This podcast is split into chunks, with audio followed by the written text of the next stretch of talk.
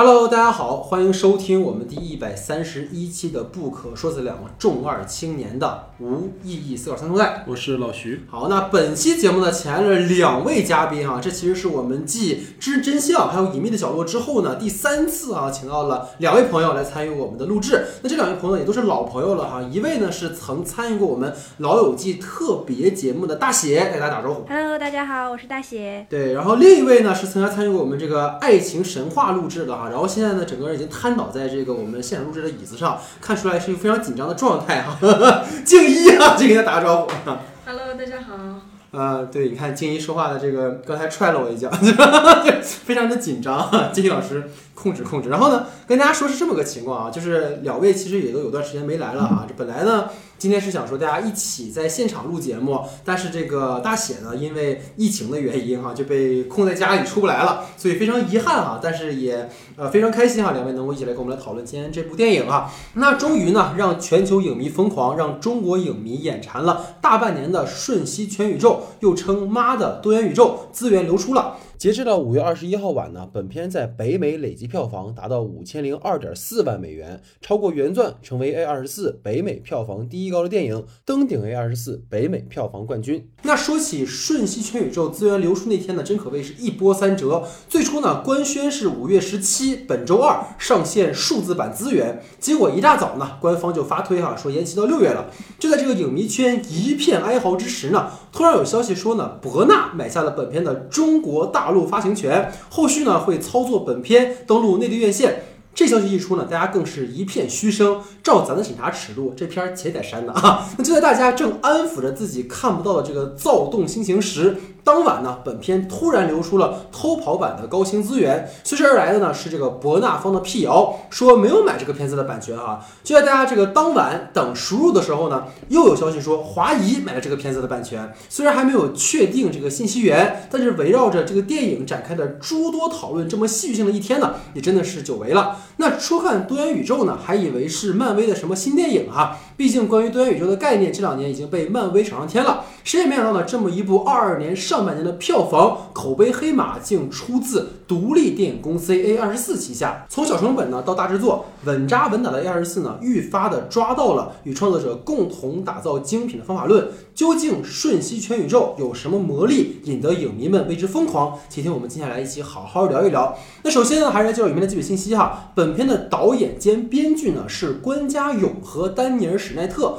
二人呢曾共同指导过提名第三十二届圣丹斯电影节评审团大奖剧情片的《瑞士军刀男》，也就是那个让哈利波特哈演了一整部尸体的电影。可想而知呢，两人的脑洞之大。那本片的摄影是拉金塞普尔，他与两位导演是搭档了啊，曾为《瑞士军刀男》担当过摄影指导。值得一提的是呢，本片的制片当中啊，包括我们两位非常熟悉的掌舵漫威第三阶段的重要导演罗素兄弟，他们为本片呢担当了制片人的工作。演员阵容方面呢，饰演伊芙琳的是杨紫琼，曾凭借《卧虎藏龙》呢提名第三十七届金马奖最佳女主和第二十届香港电影金像最佳女主。近几年，她主要活跃在国际影坛，参与了《上汽》与《十环传奇》《摘星奇缘》等片。在即将上映的《阿凡达二：水之道》当中呢，这个杨紫琼也会有出演。那饰演伊芙琳女儿乔的是徐伟伦，她之前呢主要活跃在美剧领域哈，曾出演过《奥卡菲娜是来自皇后群伦诺拉》，还有这个《了不起的麦瑟尔夫人》等剧。那饰演伊芙琳丈夫韦蒙的是关继威，他曾在《夺宝奇兵二》当中呢饰演小鬼豆丁一角而出名。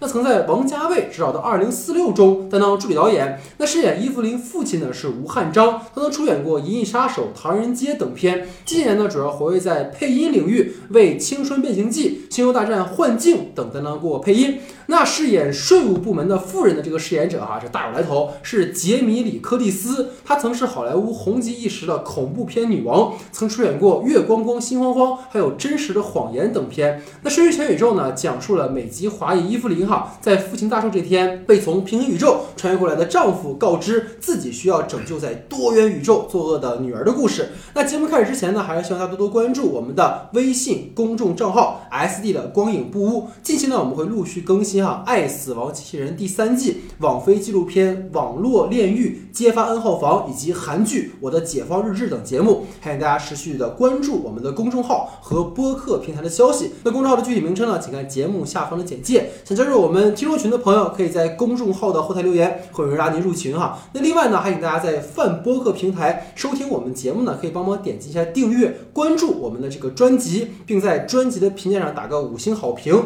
支持我们呢被更多的朋友听到。谢谢大家。下面进入到我们正式的讨论环节。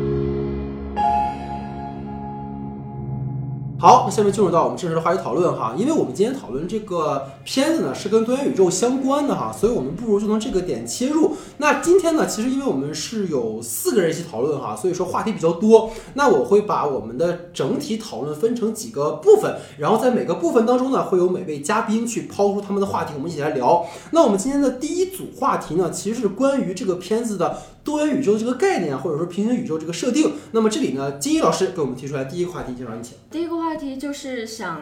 说，关于本片中多元宇宙的呈现嗯与以往有哪些异同？嗯为什么一定要选择平行宇宙的概念来呈现这样的一个故事？因哦为最近好像，呃，奇异博士，包括之前的蜘蛛侠，也都是有了平行宇宙这样一个概念。大姐，您是这个好久没来了，您先来。我觉得其实哈，用平行宇宙的概念来表达对人生的不同情况或者说不同可能性的思考，这种表达方式其实挺常见的。因为，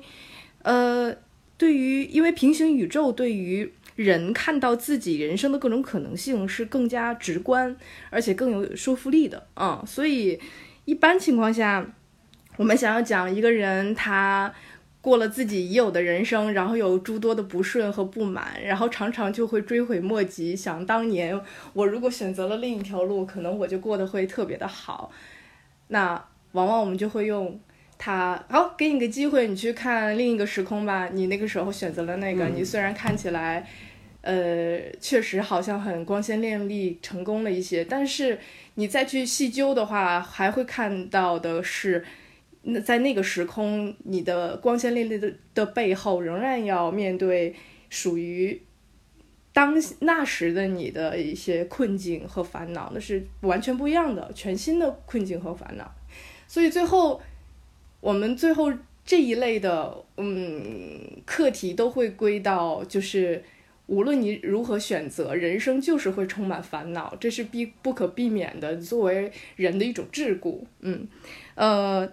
所以我觉得，其实他这样表达倒是很常见哈。但是我是想说的，想说点这个电影在展示平行宇宙穿梭上的一些小亮点吧，就是跟以往见到的会有一些不一样。对你比如说，他会他的一个这个穿梭的方式是要借助一个很小的小概率事件，或者说很很不可能。在我们的生活中不可能发生的事情，呃这个其实是蛮蛮有意思的，而且这个小概率事件要越离谱，它才能越精准的穿越到你想要穿穿梭到的那个平行宇宙当中去，所以它就会起到呃，但是同时这个又是。非常符合呃这个四维空间的一个理论逻辑的啊。所以我觉得它是达到了一个一石二鸟的一个效果。一方面，它从理论上很呃很有逻辑，很嗯。可以自洽，符合这个就是这个物理物理原理，但同时呢，它又很达到了这个无厘头的一个搞笑的效果。嗯，对对，你像他吃那个呃润唇膏，还有就是。呃，跟那个报税员表白，钉书钉钉自己脑门儿，这种。对对对，就是各位有没有哪一个让你们觉得很印象深刻的这种穿越的方式？除了爆菊的那个，我 就那我就是那个了。暴菊那个太离谱了。爆菊那个就是就比较重口一点。嗯，静怡呢？哪个表白吧，啊，表白的那个对就是我爱你，我爱你，我爱你，我爱你。其实我觉得他那个插手的那个手缝的那个，哦就拿那个纸。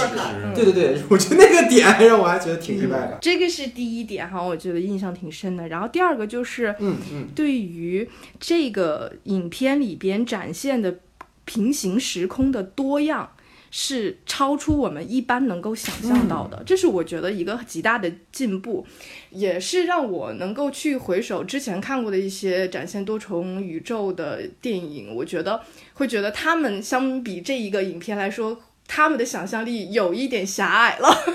有一点哎，有一点贫瘠了啊！我以往的观影经验给我留下来的印象，就是它，因为它会直接影响到我的思维方式，就是我对平行时空的展开的想象，其实跟之前我看过的这些是差不多的。但是像这个影片里边，它展现这些多重宇宙之多元，比如说有热狗手的世界，呃，有这个。还会有漫画的世界，有两个人会变成娃娃的世界，有猿猴的世界，甚至是二维的世界。它突破，它不仅突破了时间，也突突破了空空间。它真正的实现了一个很广阔的一种一种呃多维宇宙的一个一个想象。就是确实是我们想一下，如果当年。某一种猿猴打败了另一种猿猴，那我们的手就可能就是变成 完全不一样的。是 库布里克都没想到还能这么玩儿。对对对对，我甚至真的很有认真的在想，那个热狗手的世界是人经历了怎样一种进化，经历了什么，然后人就变成那样了。是的，是的。而且我觉得，我当时会觉得，他是他会不会这个时空稍微有点 bug，就是他周围的那些日常的用品，其实跟我们现在还是一样的。但是如果他的人类社会是热狗手的话，他应该随之而来的他身边的那些基础设备啊，呃，他那个生生活用品应该都是服务于他的这个手，你明白吧？所以我就觉得他他有可能是一次就是人类全人类规模的一个变异，就很突然。对对对对，就是他会让我觉得啊，又离谱，但是你一细想又觉得哎很合理。是的，是的，所以 所以大雪这个点就特别像什么？我今天可能会反复提，就是 Rick and Morty，它里面有一句我印象特别深，就是呃电话呃就是什么人打电话要点披萨，然后电话打电话呃披萨打电话要我要吃电话，就他们互相之间有一个食物链的那个关系。对，然后椅子把人当成椅子。对，椅子把人当椅子，然后坐在椅子上。就这种设定上的这种多元宇宙，其实可能 Rick and Morty 做的更极致一点啊。OK，大学还有什么要分享？然后就是我想说，这个片子在主题方面，就是包括这组导演、编剧，他们其实延续着之前《瑞士军刀男》，呃，我都能感觉到他们始终能站在一个非常高的地方去讨论一个无比广阔的一个很大的主题。他用这个多维的宇宙，其实我们看似他好像只是讲了一对很，呃，很。狭小的关于母女的关系的故事，但实际上不是的。他用了这么大的一个框架，一个外衣，他讲的其实是一个关于全人类的一个命题。呃呃，这个也是我觉得呃，让这个多元宇宙的展现形式不会让我们觉得显得他好像是用牛刀再去宰一只鸡的感觉，就是他就是在用牛刀讲一个牛的故事。啊，呃，所以，我我觉得这个它这个多重宇宙的形式是非常，呃，恰到好处的。嗯嗯，OK OK，那第呃，这个点我其实跟大写的有一些类似的地方。嗯，就是在在以往我们看到的，就是讲平行时空的电影中间，大多数呈现的是一个或者是两个你的选选项，另外的一种生活的呃方式。嗯，然后他会给出一个。就是设定说让你选择，你是决定要留在这个宇宙，还是你回去，会有一个这样的设定。但是在这部电影里面，我觉得它很巧妙的是，你可以看到那些宇宙不同的生活，你可能拥有不同的可人生的可能性，你甚至可以 get 到一些在那个宇宙你存呃有的技能。就比如说，呃，一指禅，对，或者是比沈腾那个离谱多了。强壮的小拇指，或者是会武术，一个武术大师，对，这样。但是你即使是能拥有这些技能，但你没有办法就是进入到那个宇宙去生活。你所在的就是肉身所在的，还是你现在的这个世界。嗯，你能够接触到的还是最真实的生活，还是你身边那些最真实的人。对，我觉得这一点是非常棒的。嗯。然后它会给人一种，就是包括刚刚大姐有提到，就是呃，像香肠手、热热狗、热狗手的那种设定。那个能吃掉吗？我特别好有病是吧？然后后来他们俩口水是黄芥末吗？不是，后来他俩情到情到深处不就？我知道我知道，然然后就是吃完之后，就是他俩还会再生长出来手吗？再长呗，跟壁虎。行，对不起，对不起，这有点，对不好意思啊，有点重口。继续。没有，我是这个让我想起之前的那个，就是日本的一个动漫，那个什么，我想吃掉你的意思啊，对对对，香肠派对，你知道那种感觉。OK，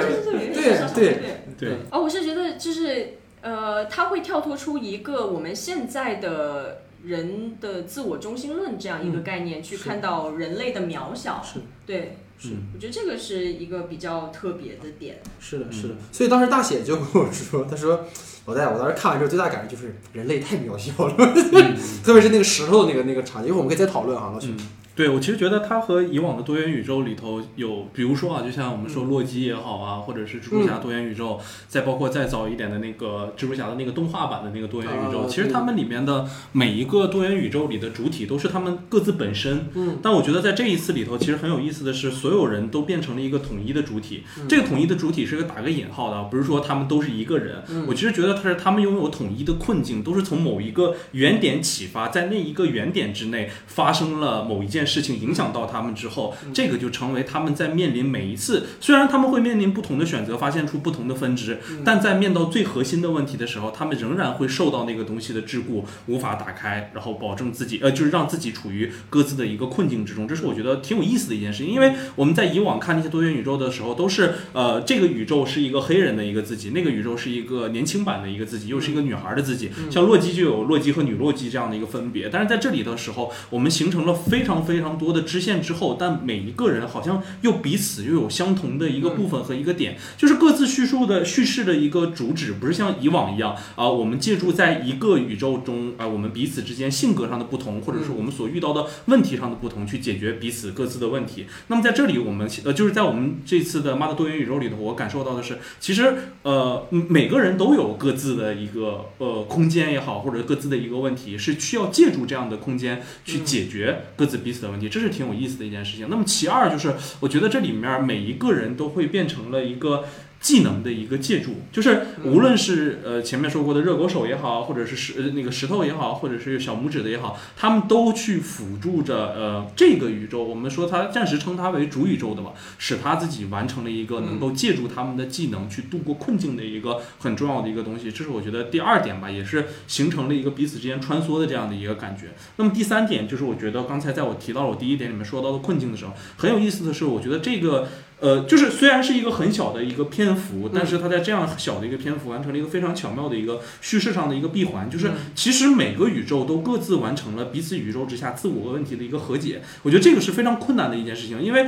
你哪怕说在蜘蛛侠呃蜘蛛侠三里面，其实其实很费劲的才完成了。我就甚至觉得他们三个都没有讲好彼此的故事。比如说那个元年的那个蜘蛛侠的故事，对对对，就是明显没有给他兜回去，对吗？也没有过着重的去提他。那唯一的提的就是关于。超凡那条线，你把超凡的那个其实解释的很清楚，他去追回了以前，对吧？呃，追回了以前没有完成的一件事情。但是在这里头时候，你其实发现，我们把所有的问题提及了出来之后，哪怕是一个石头，它也仍有自己的困境，它也可以选择陪自己的女儿，呃，女儿那个小石头一起坠崖，完成自己困境的一个和解。我就觉得，呃，它可以称为多元宇宙，但我觉得它呈现的是多元宇宙下你们个体的一个困境，这一点还是我觉得挺有意意思的一件事情。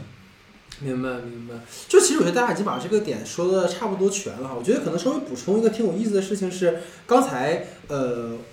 各位都提到说他在展现更多宇宙中的那个个体的那个困境的部分嘛。但其实我觉得这个就是，我觉得有一个什么大的，就是我估可能是这段时间看的剧太多了。就我会发现，其实剧集的容量和电影的容量相比的话，其实剧集有更大的空间去讲述关于这个人更多的故事。但电影的话，容量有限，所以其实你很好奇说，比如说那个香港的影星版的那个呃 Evelyn，，或者说是其他的宇宙，包括那个跟可能以前那个会计的呃不不会计国国呃。国税局的那个大姐，他俩可能有呃这种同性的情侣关系，他的那个线索里面是怎么样子？其实你更好奇他们更多的故事。但我觉得这可能不是这个片子最主体的内容，但我觉得这是我觉得在这个片子里能勾起我兴趣的地方。因为过去其实像我们说到这种平行宇宙的电影的话，可能你看到更多的就是像刚才比如说金一老金老师提出来的，或者老徐这种提出来这个，而这个里面你看到他因为那个原点出现问题的分支之后，似乎是在在过去电影里面你看到了某个宇宙更好版本的自己，但实际上它给你呈现的是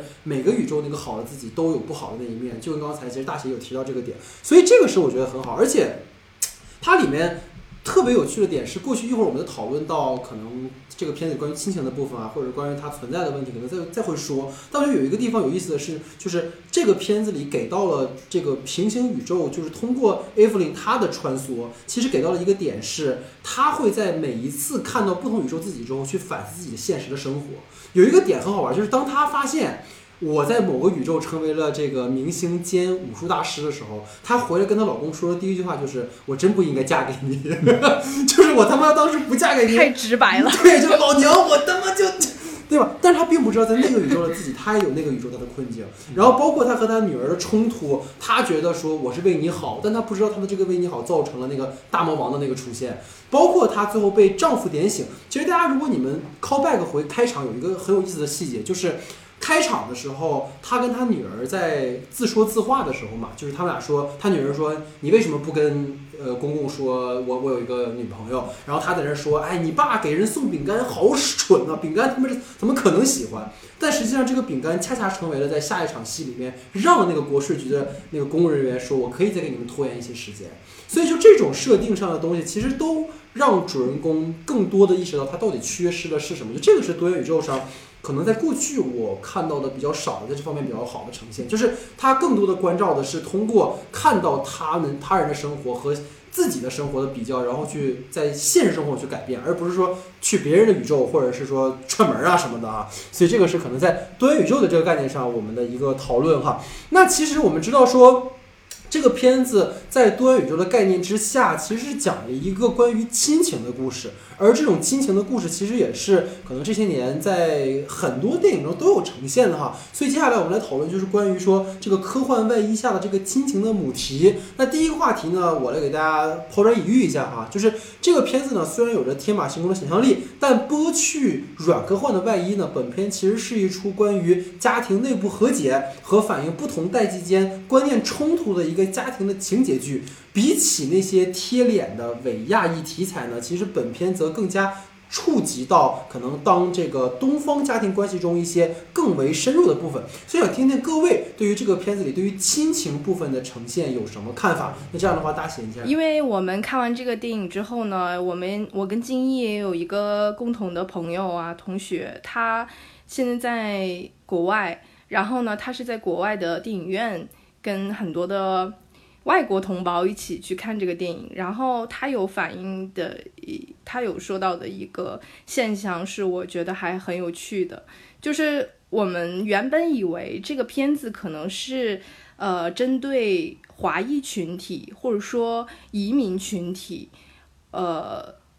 讲的一个这个非常东方色彩的亲情故事啊，但实际上，呃。我们的朋友说，他在看这个电影的时候，周围的很多的白人朋友也都能感同身受，甚至有很多的，呃，年轻的朋友是特别希望拉自己的爸爸妈妈过来一起来看。也就是说，这个故事它不仅能够打动的是华裔的群体，是移民的这些群体，它其实是非常世界的一个主题。那他是怎么做到这一方面做到这一点的呢？这也就是我觉得恰恰是这部电影很高明的地方。就对于我来说，我上来看这个电影的时候，我不知道为什么，我就我就透过了这个母母女的这个主线哈，看到了一些更广义上的、真正广义广泛意义上的共情点。它其实是。只是把母女的这段故事用用这个故事来做一个比喻，他他只有用这样的这这个，因为母女的关系是全世界所有人都可以共情的，所以他要用这个比喻让全球的观众 get 到他真正想要比喻的主题是什么。所以就是很多人觉得这个电影仅仅讲的是东方家庭的关系吗？或者仅仅是母女的关系吗？还或者仅仅是这一种关系吗？我认为不是。呃，其实我认为它的一个大的主题是关于人和人之间的关系和羁绊，就是只要有人，就会存在的羁绊，甚至包括生而为人就不可避免的一切的桎梏，包括你自己。就是的一些呃心理困境吧，比如那个料理鼠王男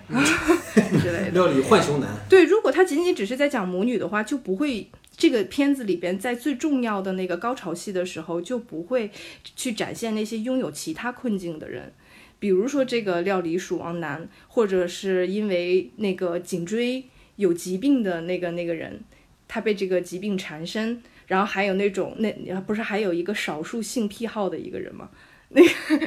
S M 的那个，就说明他的这个话题其实是很大的。其实大写是把这个话题展开了啊，就是他其实是在亲情之外，是关于人和人的这个部分。其实这个我们可以往后再去讨论啊，但不过我们可以先把话题先拉回到关于亲情的这个环节来。那这样，要不老徐先来啊？嗯，好的好的。其实我觉得，呃，我在看到这个部分里头，就是最最感兴趣的一个地方吧，里面关于就是。当他们所有人，就是他不只是一个仅仅区呃在于妈妈和女儿之间的一个，我们看起来像是一个全知视角的一个故事。我觉得更有意思的部分是在于，其实爷爷包括父亲的那个身份，他们都是带了的那个传送器，其实他们也相当于都是一个全知的视角。对，所以集合在这一家四口之间，我觉得非常有意思的是，他们都已经看到了所有的选择，或者是所有的空间，我所有的宇宙里，我们能够存在的形式是什么样。嗯，就包括呃，刚开始的时候，爸爸其实算是第一个穿越过来，他是阿尔法宇宙的那个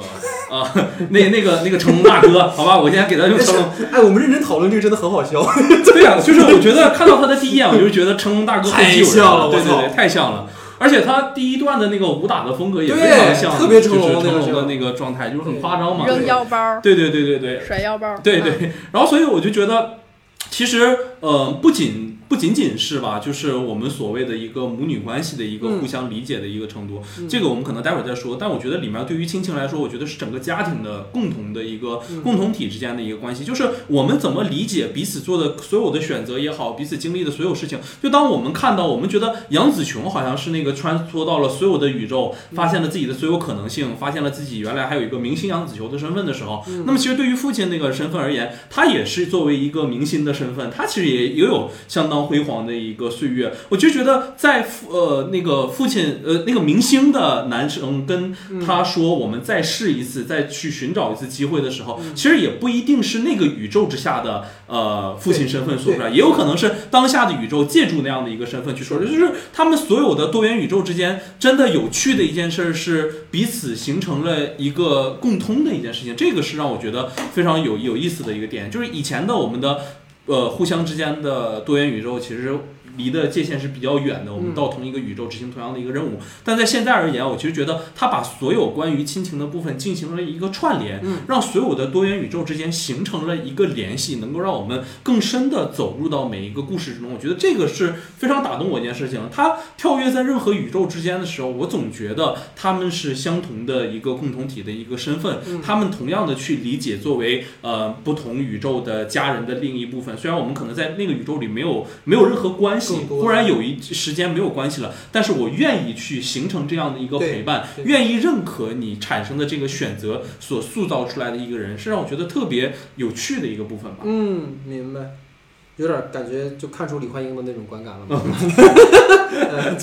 其实像刚刚大写也有提到，就是。他的这部影片之所以选择一个母女的视角，其实像母女或者是父子之间家庭内部的矛盾是一直存在，是一个很普世性的一个话题。像之前 A 二四出的《伯德小姐》，其实也是在讲母女关系。也挺像的，其实。对对对对，就是母女的困境，它其实至始至终就会存在在那里。然后，但是这部影片它选择了亚裔的家庭以及移民的背景，给这样的一层关系增加了一个特殊性和典型性。嗯。然后这些年涉及到亚裔题材的，好像也都离不开对这个家庭关系的展示。像，呃，去年还是前年出的吴珊卓演的《母亲》，一个恐怖片。嗯。然后以及皮克斯刚刚出的呃《青春变形记》，对，也是展现了这样母女关系和女性困境的一个。然后呃，就是关于亚裔母女以及家庭的关系，我最近有在看上野千鹤子和房田勇子的《从零开始的女性主义》，嗯，里面提到了因为特殊的时代背景，造成了母女之间的代际矛盾。影片中，Evelyn 是一个亚裔女性，也是一代移民的一个代表，在那样的时代环境下，造就了父母为了改变命运，为了下一代有更好的生活，远离故乡，必须靠自己。的双手去承担起所有的家庭责任，在面对这样的母女关系的时候，我们很多时候我们其实是站在孩子的视角，是的，然后去看待我们是如何被母亲不理解的。嗯，但是在《妈的多元宇宙》里面，他选择了站在母亲的视角，这个是呃相对独特的一个视点。然后影片中，Evelyn 选择了背离父亲。然后当时父亲对这段感情的不看好的阻挠，然后跟着老公来到了美国。在生活中，我们可以看到 Evelyn 承担了大多数的压力。老公呃可以算是一个比较典型的亚洲的很儒雅，然后甚至会有点怯懦的一个好老好人的形象。对。然后女儿又因为是属于二代移民，从小生活在美国。他的呃，再加上呃少数群体的这样一个身份，在大多数亚裔的观念上是不被接受的。母亲这时候就承担了太多的牺牲，以及呃去应对社会上的压力啊，包括文化认知上的冲击。嗯。然后这个时候，他的父亲又要要来到美国，来到自己的身边，这样又必须呃，艾弗琳又必须要对上一辈隐瞒自己。糟糕的现状，以及 下一代女儿的性取向，这些全部的压力集中在集中在一个人的身上。我们不仅看到了作为母亲的困境，更是作为亚裔移民女性的困境。嗯，那么作为女儿呢？其实影片中很可爱的就是将女儿作为了一个大反派，对对，来跟母亲进行对抗。对，包括前面我提到了，就是呃，房田勇子她之前出过一本漫画书，也是来讲自己和母亲对抗的。嗯。那本漫画书就叫都这样了还要做母女，他在漫画书里把母把母亲整个形象，他妈的多元宇宙，对对，他在那本漫画书里好想摆烂，就这样，对，他在那本那本书里就是整个把母亲的形象变成了一个巨大的怪兽一样的形象，然后自己是讲述自己如何与母亲那样的怪兽去进行对抗的，然后在呃包括前面提到的就是三周物他的母亲中也是用了这样的手法，就是母亲是一个。魔鬼一般就是有特殊能力，然后中邪，然后附身的那样的形象，全都是站在呃，就是，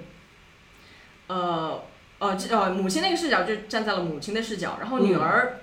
在母亲的眼里，就是女儿其实是一个现在是一个很可怕的一个角色了，对。但是这个站在母亲的视角，这个能怎么办呢？因为这是她的女儿，这是自己一手造成的，然后这个。结果其实是在阿尔法宇宙里面是明确的表示了，是因为他对于多元宇宙的这个研究，然后把所有的压力强加在了女儿的身上，导致女儿成为了这样一个大恶魔的一个对。结果。那么当呃 Evelyn 在整个平行宇宙间不停跳跃去对抗那个叫什么？Job Tobacco，Tobacco 哥，非常奇怪的名字，你好厉害。口技，口技，金钟有善口技是。对，我们看到了，就是母亲其实她可以有很多的选择。其实，在多元宇宙中，她可以有很多的选择。她可以是戏剧艺术家，可以是女明星，可以是厨师，可以是有一指禅，她可以也是成为一个同性恋者。那么，在那么多的选择下，她选择了现在的生活，她选择了女儿。然后，这里我们没有办法去评判哪一种选择是更好的、更正确的。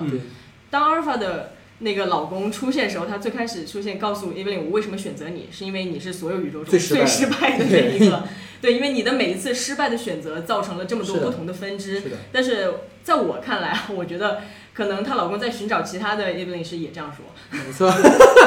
对，你就西泽万呢？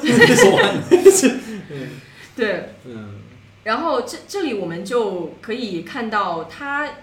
有属于他的无数种可能，但在女性作为女性在面对事业、爱情这么多无数种可能下，嗯，现实通常会把我们引导向我们其实只有一个选择，嗯，然后女儿的出现可能又会将这种无奈的选择继续延续下去，这也是之前《青春变形记》中对对对讲述的一个话题。所以为了不让女儿重蹈覆辙，母亲必须要保护女儿，甚至有时候过度保护会成为了控制。嗯。所以这一点，我觉得相比于父亲这个形象来说的话，作为女性，同为女性的母亲，可能会对女儿的一生，她会将会面临什么样的选择和可能性有更深刻的体会。嗯。然后影片中让我觉得特别真实也特别感动的打动我的地方，就是，就是母亲跟他说说你现在又长胖了，这一点太真实了。是的，是的，是的。对，因为这个非常深有体会，因为我母亲在。自从我记事起啊，他就一直在减肥。哦，因为他是说，之他的身材之前是非常纤细苗条的，但是自从怀上了我，然后生下我之后，体型就再也没有法回到原来的那种状态了。所以他自己对自己的体型一直有很大的焦虑，然后同时他也把这种焦虑加在了我的身上，然后让我也对自己的就是身材就是对有焦虑。包括我之前在美国的时候，有一个导师。然后她明明已经很瘦了，她是那种个子非常小，然后可能也只有八九十斤，女生女生，对她有八九十斤的一个，也是一个亚裔女性。嗯。然后她每次回家的时候，母亲一眼还会对她的身材进行一番的批判。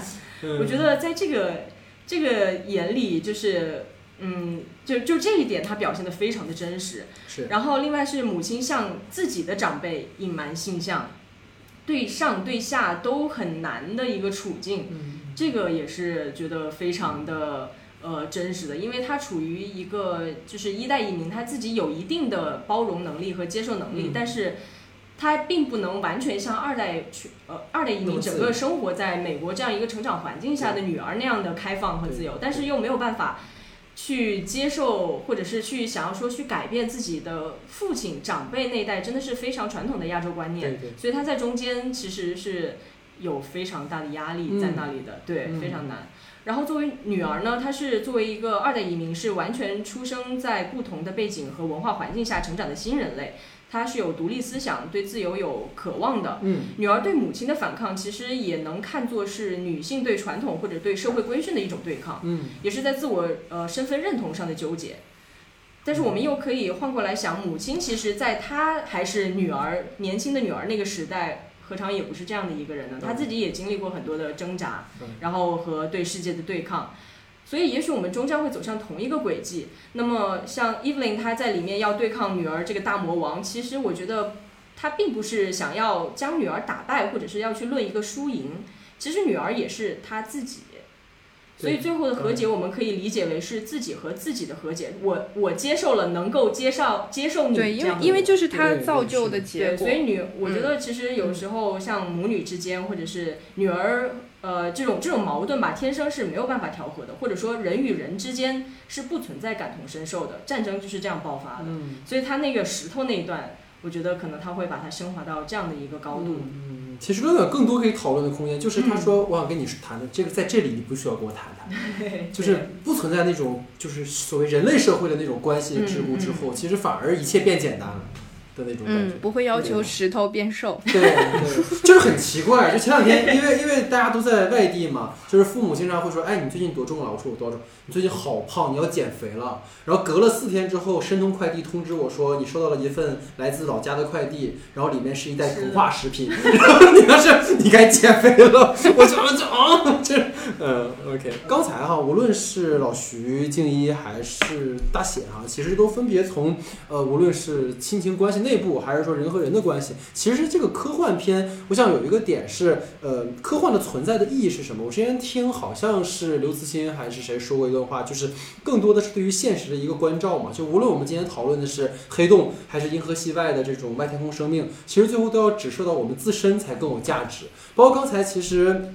呃，静怡说到一个点嘛，就他一上来在他的那个洗衣店遭遇的那一切，其实那段视听语言做的非常的好，就他的那个背景的音乐里面一直有一个像是那个时钟表的那个滴答滴答的声音，它就很像之前去年有个倒数时刻那部电影 Tick Tick Boom，就是呃它里面也有就类似于这种钟表的感觉，去强化那种他内心的焦虑，包括他整个那个空间的那种特别拥挤的感觉，而且你们不觉得洗衣机店特别像一个什么吗？内卷？什么？就是卷，你知道内卷。那他为什么不开一个这个甜甜圈店？反正就是开玩笑，这个开玩笑。反正总而言之就是说，他其实在聚焦的是这个人的家庭内部的这种矛盾嘛。但是刚才其实我觉得结合各位所有人讲的话，就是他给你呈现的是人的困境。其实人到中年都必然会经历的一种一段困境，但但他又不是一种所谓中年危机式的那种困境。然后包括其实我觉得他有一场戏我印象很深的是在开场的时候，就是 Evely 跟女儿他们在各说各话的说，哎，你看你你爸做这个饼干，然后 Evely 说啊，你看我我女朋友怎么怎么样。这个时候有一个点是他的后景的那个监控 DV 里，如果大家回看的话，他有一个那个尾萌开始有那种诡异的动作，然后这个很像是就是艾德加赖特导演在《僵尸肖恩》里面的处理，就在那个电影里面，就是僵尸已经在整个城市里散步，然后新闻里不断的滚说这个城市要完蛋了，男主在前景中只关注他的中年危机和怎么跟他喜欢的女孩表白。就这种对于前后景的这种处理，我觉得导演还是非常能够通过这样的设置去给你带入到角色，因为他给你告诉你的点就是角色当下的处境已经让他非常困扰到他没法关注周遭的人和事情了，就包括她老公的那种怪异的举动，这个是一个挺有意思的点。然后刚才其实静怡提到的时候，已经把我。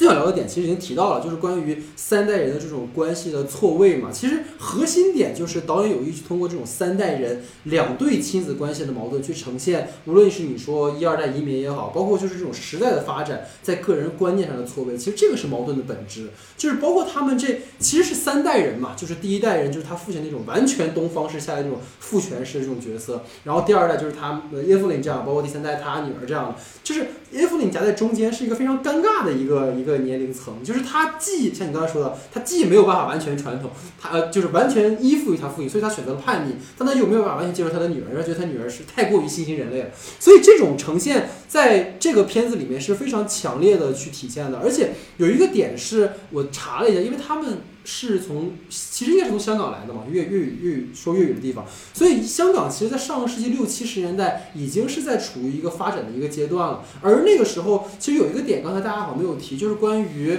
可能不同的年龄层对于这种婚恋关系或者亲密关系的看法。你像第一代，他的父亲他为什么不接受韦蒙这样一个人？就是因为在那个时期，可能人们对于物质的需求，或者是对于财富积累和门当户对的需求的是非常的高的。在那样的一个环境当下，其实对于他的父亲来说，你的这个婚嫁其实是一笔交易嘛。进而你去探讨，就是他对于女性的看待，在那个时代下，女性其实是让这个家庭实现阶级跃升的一个非常好的手段。他并没有把这个女生当成一个人，而是把她当成一个去置换更好的生活的一个工具。这里其实有一点点，我觉得符号化了，但是其实这种符号化恰恰又把这种很东方式的这种关系，其实是给他，呃，怎么说呢？用很直接的方式呈现给你了。因为不仅仅，其实刚才我觉得大家今天提的点是很好，就是不仅是东方，其实整个世界都有这样的情况存在。所以这个点是刚才各位提到，而且还有一个是，呃，刚才一会儿可能静怡会提到关于他父亲的这个身份的点，就是我们会发现，无论。Evelyn 选择了什么样的生活？他如果没有去到美国，他的生活可能会更好。但是他的在那个香港的世界里面，所有的生活都有他父亲的阴影存在。无论是你作为一个戏曲演员，还是说你作为一个明星，他的父亲始终都是一个非常强烈在场的一个存在。所以这个是在这个里面，我觉得非常有趣的一个点。所以可以从这儿来讨论到，就是。各位也可以再聊聊嘛，就关于这个片子里面男性形象的这种塑造的问题，就是包括这个片子里面虽然有呈呈现移民问题，但我觉得他并没有把呃亚裔的身份当成一个叙述的重点，其实反而在强调的就是呃像大家说的这种人的普遍困境。因为去年有一个片子，呃，在前一年吧，米纳里。就是也是一个讲韩裔移民的故事，但他就是把移民的这个标签放得很重嘛。这个片子其实反而没有，所以听听各位对于这种可能在性别议题上，或者说男性角色塑造上，有没有什么想要去分享的点？大多时候我们就在一个家庭中，我们就包括这部电影，我们更多的看到的是母女的关系。那么父亲在这个电影里面起到了一个什么样的角色？嗯，就是有的有的时候他好像是呃。好像有时候在母女关系产生矛盾的时候，他没有办法去完全的去介入和插手，调和，对，去调和。然后他在自己的角度呢，他可能对自己的婚姻也存在了一些困惑。嗯，其实我想让男，就是男性同胞们，对老师来反思一下吧。对，那那这块儿其实可以直接问我的那个问题吧。我就觉得，呃，我其实对于整篇来讲观感上是不错的，但是我其实在在整个最后的部分的时候，尤其是当他母女相拥的那个部分的时候，其实呃呃带给我了一些距离感，就有一种说教的意味的那种感觉，就像好像是我们只要在一起了，我在你的身边了，我们就可以对抗一切了。因为因为这个点的出发点是因为。呃，我觉得，因为我是一个以男性视角去观看这样的一个问题嘛，所以我会觉得，呃，当我发现他们两个在一起之后，问题有没有真正的被解决？就是在我而言，那种拥有或者是被看的那种状态，对我来说是一个打一个问号的。我觉得这样就可以度过吗？就是导导致我在理解这个问题的时候，其实是有一定的空间和距离的。就是我我会想，那如果照这么来说的话，这对母女之间的危机的形成，是因为没有保，呃，是因为他们之间的距离太远。所导致的吗？是因为只是因为缺少了那样对应的陪伴和理解吗？这个是我可能在理解他们最后结局的时候带给我的一些很有距离感的一个问题吧。然后再说一下我自己对于这个这个问题的理解吧，就是因为你刚才那个刚才金一老师说的特别好，就是之前包括《青春变形记》也好，还有再早一点一九年的时候的《别告诉他》，其实都是在讲亚裔的女性之间，就是在当下她们自身的一些困境。这个是我觉得都是提及到非常好的一件事情嘛。但我觉得实觉得，呃，无论是《青春变形记》里头，还是《别告诉他》里头，其实里面都有一种对于男性关系喻指为权力关系的这样的一个认知。但其实我觉得这一部里面，就是我们的《妈的多重宇宙》里，其实把这个东西放得非常轻，就是你甚至都捕捉不到任何关于权力关系的这种形成部分。你比如说，在《青春变形记》里头，就有妈妈和女儿之间一定有一个更上位的一个姥姥的一个存在，她是一个绝对权力的那样的一个话语权的一个代表。那么在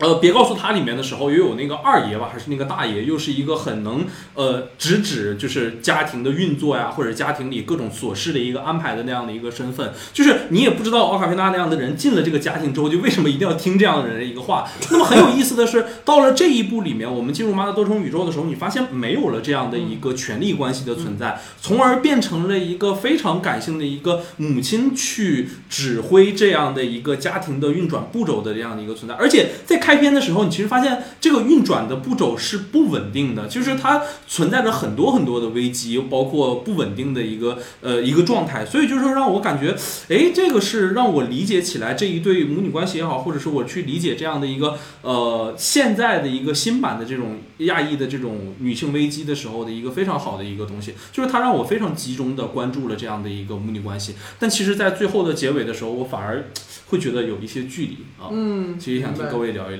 就其实大家现在已经互相抛话题了啊，我觉得是是这样。我觉得先回应刚才金老师说这个点啊，其实这里面的父亲父男男性觉得其实挺有意思的，就是因为你看刚才有提到说伊芙琳的父亲是一个典型的东方式这种父权的这种形象嘛。首先有一段其实很有意思，是那个阿尔法公公为了不让大魔王乔诞生，他决定先干掉伊芙琳。就是在他的观念里边，那个宗族血缘的纯正是超过了血亲的情感的。就是虽然说他冠冕堂皇的说我们这是为了多元宇宙的稳稳定，但他其实终是选择了抛弃自己的孩子。所以他强烈的对比就是他给他给伊芙琳递刀说你去把你女儿干死，这个事儿就过去了。他就把这个就拒绝了这个选择嘛。两代人这个关系其实通过这个点很微妙的就做出来了。而且这个里面就是它里面提到一点是，如果父亲他说你当年。艾弗琳跟韦蒙他俩私奔之后，其实断绝往来，和他在这里面做的决定其实是一样。就是如果你不按我这样的一个强权的父亲的角色的这样的一个规划去走的话，那我就果断的把你去舍弃。然后这个里面是在传统的故事里面，其实刚老师说的非常好，就是在这个片子里面没有太强调这种权力关系，就是这种男权式的大家长角色，往往在这样的类型片里面是最后的大反派。就是像我们提到上期与十环传说里面最后的那个梁朝伟是一样，就是他一定是个大反派式的那个存在。但本片其实不是，就是你看父亲这个角色在这个片子里面，在艾弗琳原来那个宇宙里面是一个手无缚鸡之力的一个老公公，他没有任何对于艾弗琳可以造成威胁的地方。就是虽然中后段我们一度的认为这个公公会成为大反派，但结尾他其实是被艾弗琳一顿一顿思想教育之后就醒悟了。他穿着这个机械手臂，他反而在帮艾弗琳去救女儿。这个其实是一个，我觉得他在破除过往套路的一种处理方式。那更有意思的其实是韦蒙的这个角色嘛，因为过往在电影当中，这里我看过杨紫琼一个采访，他说他在刚刚出道的时候，他演的大部分的角色都是那种呃依附于男性，然后被男性拯救的那种花瓶式的角色。因为虽然现在很有气质嘛，年轻的时候很漂亮，杨紫琼，所以在这里面你看到他在前半段所给你呈现的那个类型样式，就是韦蒙那个阿尔法韦蒙是那个英雄。他来拯救，就是刚才其实我们提到，他像成龙一样去拯救这个女性，然后女性就似乎依然是这样的一个陪衬和被保护的一个形象。但是你看到在往后发展的时候，就这个韦蒙所谓的保护者，其实在最后成为了一个被保护的人。他在最后所强调的韦蒙和妻子的和解，不在于哪一方对于另一方的一种权利上的征服，而是一种理解。就是我开始觉得你送饼干是个特别傻缺的行为，但实际上这个行为是为了缓和彼此的关系。当你觉得我是我的我整个人看来都很愚蠢，但实际上我是用善良去看待这个世界。所以他们是通过这种互相的理解和在观念之中的这种彼此的谅解，去完成这种冲突的和解，而不是通过所谓过去的一种我作为男性或者我作为一个女性英雄，我去拯救对方去达成和解。这个是在这个片子里面呈现所谓可能。父亲父亲角色的这样的一个处理，我觉得很有趣的一个点。然后，无论是不同代际的血缘中，还是亲密关系里面，其实父母辈在这个片子里你会发现是一个边缘化的角色。就我的意思是，阿尔法公公就是公公的，呃呃，就是老婆，就是他的那个他妈妈，其实是个被完全边缘化的角色。但这但是在就是 Evelyn 这一代，她就成为了一个完全的大女主。这个其实我觉得也是这个片子里面一种很已经很进步的地方。就是女性角色在过去其实是失语的，在今天其实反而是拥有了话语权。她其实并没有通过这种女性的标签或者亚裔的身份去做更强烈的冲突。她聚焦的其实是一个。家庭也好，一个个人也好，他们会面临的一个共同的问题，所以这种可能不用地缘，然后不用文化去区分你我，然后这种共同的问题的这种主题展现，可能是让这个片子更好的一个地方。所以这个是我的看法。所以大写呢，对这个话题你的有什么可以分享？我是觉得这个里边的这个尾尾门这个角色，他设置的。在我看来，也是一石二鸟的一个作用。一个就是，呃，就像刚刚老徐说到的，呃，确实是在这个影片当中，当把男性的角色去掉，我们以前呃以为的那种，他可能会设置成他是一种男权的代表，或者说。呃，怎么样去是呃强化他的力量的话，他会分散掉我们去看这对母女关系，看本片女性问题的一个一个注意力，呃，所以相对来说，我们去弱化他们的这个比较强势的一些作用，能够让我们更集中的去。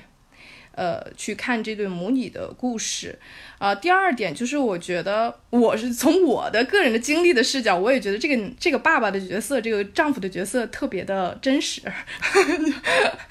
就是他其实也代表了很多大很多东方的家庭，呃，女性比较强势的那一种家庭哈。呃，在这种家庭里边，我们看似女性好像是很强势，然后，但是使呃女爸爸好像，呃，他他爸爸的存在感就是很低，他对这个家庭的一个无论是正面还是负面的呃贡献都是比较少的，因为他参与感就是很低，呃，总有就我们东方有很多这样的家庭，就是母亲包揽了一切，他的。苦也好，乐也好，权权力也好，或者说负这个承担的压力也好，都由他一个人来包揽。我们也不能说他是被迫的，或者有的人他就是主动的。所以致使就是会存在这样一样的这种家庭，就是父亲或者说这个男人，他真的参与家庭很少。就当母，而且像这样的母亲形象，他。爱包揽的这种母亲哈，她就是势必会跟子女的矛盾会更比跟那个子女跟父亲的关系呃矛盾要大，嗯。因为他做的多，矛盾就大。那那那母亲呃父亲的话，可能他更多的是在旁边旁观。如果他可以调和的话，去调和。所以这里边的父亲，他最后其实虽然看似前期没有什么存在感，甚至他也曾对这个家庭和他们的夫妻关系有过危机和犹豫，不知道该怎么处理。他甚至用了一个馊主意，说：“哎，我看人家隔壁夫妻。”关系处不好的时候，对，哎，离个婚，俩人反而好了。你说咱要不要试一下？就是他这 翻车他也有做过这样的一些，就是看似好笑无力的挣扎去挽留这个婚姻，是其实是一个挺懦弱的一个一个一个男人的形象。但实际上后面他其实是对于女主心态上的转变是一个非常关键性的人物，嗯。他后面的力量其实是像一拳一一一记非常柔软的一拳打在了女主一直以来很坚硬不摧的是心上。恰是这样父这样的一个父亲形象，他他平时我们可以看到，他其实所展现的并不是懦弱，而是因为他看待这个世界的眼光，看待他的家庭的眼光是抱有一种善良、一种柔和、一种一种温柔。那这种温柔，在这个时候，对于女主来说是一个全新的视角，也是一个重新认识自己的丈夫的一个视角，而且从而改变了她，呃，她的一些以前固有的一些想法，或者说一些执念吧，嗯。所以我觉得非常真实，这个 这个父亲，至少他特别像我的家庭。那其实刚才我觉得老徐还提到一个点啊，其实想反过来可能问两位女嘉宾，就是他刚才其实提到影片的结尾的地方，他会认为这种基于两个人之间距离的远近而产生的两个人的这种无论冲突还是和解，在他看来可能会有一些不太理解的地方。其实刚才他有提到这个点，所以也很好奇，就是二位对于这个点，你们就是作为可能女生和母亲的关系也好，或者带入到这里面的女性角色的话，会有更强的共鸣吗？或者觉得他们俩的冲突的核心到底在哪？包括他俩的这个和解的部分。嗯，我是觉得，呃，在影片中，它呈现的是一个母女对立，他们中间的有矛盾的关系。嗯，但是，呃，一方面来说，可能是因为母亲把女儿看得太重了。嗯，之前我听到有一个说法，就是人的痛苦来自于就是把自己看得太重要了。嗯，那么我觉得是，如果你把一件东西，任何一件东西，你只要把它看得很重要，它势必会给你带来痛苦。嗯，所以在这个里面，就是母亲把女儿看得太重要了，那么女儿肯定就会给母亲带来痛苦。嗯，那么扩展到人的话题的话，我是觉得，只要你就是不管是母亲也好，父亲也好，你看重什么，他就会给你带来烦恼。所以说，我觉得，呃，距离产生的这种危机，倒也不一定是仅限于这里，仅仅限于距离上的东西。嗯，对我，我我特别同意金一说的，就是其实不是距离的问题，是我觉得 是只要人生而为人，他就一定有妈妈有爸爸，然后这就一定会产生的一个，这就是一定会产生的问题，呃，就是所谓的羁绊。就我觉得“羁绊”这个词特别的形象，去形容母女母子的关系，就是，呃，包括父亲啊，就父母和子女的关系，就是你们既因为血缘和和亲情牵连牵连着，但是呢，又同时他在绊你的脚，他一直在绊你，但是你又没有办法跟他彻底分开，呃，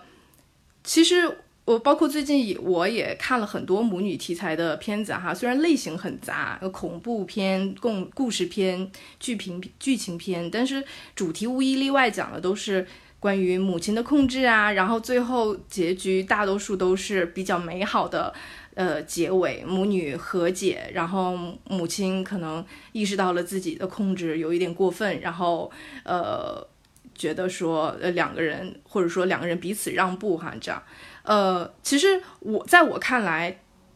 这些美好的结局寄托了创作者和我们作为观众的一种希冀，但是很令人空虚的一件事实就是，所有人看完这样的片子之后，仍然要回到现实中来，但是仍然是很很无奈、一身无力的感觉。这 这就是因为我们。心里都非常的清楚，母女之间，或者说父母和子女之间，他们之间的战争是一场绵长而温柔的战争，就是它或许不刀光剑影，但是针针扎心，而且你又没有办法离开。这个也是我要说的，就是，呃，关于这个电影这个。呃，双引号啊，和解的结局就是我是怎么看待他的？因为我看到有很多人其实不太满意这个合家欢的结局，呃，他们都很多人都觉得应该停留在小石头滚落下去，然后大石头放手就好，这里边就刚刚好，就觉得很美好。因为大多数人是站在这个子女的角度来看，但是我一开始看故事前半部分的时候，我就有在想他会怎么去处理这个结局。其实无外乎就是两种可能性嘛。呃，这就让我想起之前就是鲁迅，他有给那个《玩偶之家》的女主角最终的选择做了呃写过一个杂文，那个杂文叫《娜娜走后怎样》。然后它里边最后得出了这样一个结论，就是娜拉不是堕落就是回来，就是它其实跟我们这里边的呃大反派女孩儿呃女儿的这个结局其实是是差不多的意思，就是我我能想到的就是它最后的结尾，要么就是呃堕落，或者说冲进那个贝果的那个呃黑洞里。毁灭自己，要么他就是回来，回到这个母亲的身边，回到这个充满麻烦的家庭里。但是我我当时就告诉自己，如果这个片子它就是这么很顺的，然后最后就到了这个，呃。和解的这个这个结局的话，我真的不能原谅他，我要给他打一分。哇，好严格哦！对对对对对，因为他就是在说，您给我来个爱治愈一切，这这是我不能接受的，但我能接受现在的这个结局，因为现在的这个和解跟那是完全不一样的。正就是因为他中间有过一段放手，就是母亲有过放手，他在经历了前面这些所有的思考之后，他。一个很大的一个转变就是小石头滚下去的时候，他答应了女儿说我要离，跟他大崩溃说，呃，大喊说我要离开你，我咱们俩在一起就没好事儿的时候，妈妈说好，OK，我放你走。他有过这样一个一个过程，就说明母亲的成长是有展现出来。而事实为什么后面还要母亲在说那番话？他其实并没有说，呃，我想要把这个女儿给拉回来，他只是在陈述事实。母亲只是在说，但是如果我们永远的分开彼此的话，你还是会，呃，会忍不住的回到我的身边，我也会忍不住的去找你，因为我们，我们身上流着同样的血液，然后我们有着这样一个无法自控的羁绊，嗯。这就是让我看到了，呃，创作者对于这个结局的思考，就是事实证明，你让这对母女分开，当然是一种解决的办法，但是分开并不真的是能解决问题吗？不是的，分开只是一种，呃，避免问题产生的方式，而真正你想要去，如果你有那么一丝丝留恋着，个呃，这个亲情所带给你的幸福感的话，那你最。你最应该的可能是去直面你们之间可能存在的千千万万种矛盾，然后你仍然呃有勇气回到他的身边，跟他去磨合，最后只为换来可能少数的那么几个瞬间你们在一起的那种幸福，但这少数的几个幸福足以抵过那些千千万万的磨难和磨合。的那种痛苦，这就是人和人之间的羁绊，也是我觉得人生而为人，所有人都会走向毁灭。但是，呃，你最终活着是为了什么？其实就是为了那么一个个璀璨的瞬间。但是他要付出的代价就是，我不逃避，我不不因为不想跟你产生矛盾、产生痛苦而跟你彻底的分开，我仍然想回到你的身边。尽管我知道我们还会吵架，但是我们也有就是。相拥的时候，那种很幸福的时刻，那种时刻真的是太他妈爽了。对对，就人活着就是为了这一刻。对，就感觉节目录完了。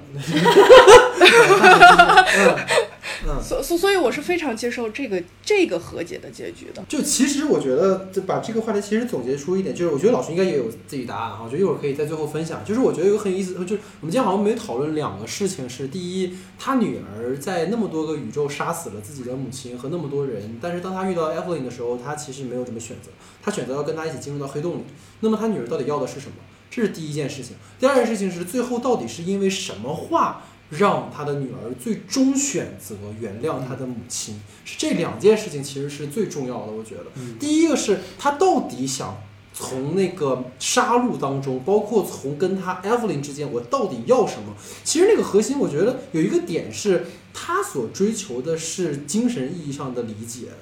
他一直都在追求的是，我不是要杀你，我只想让你跟我一起进去。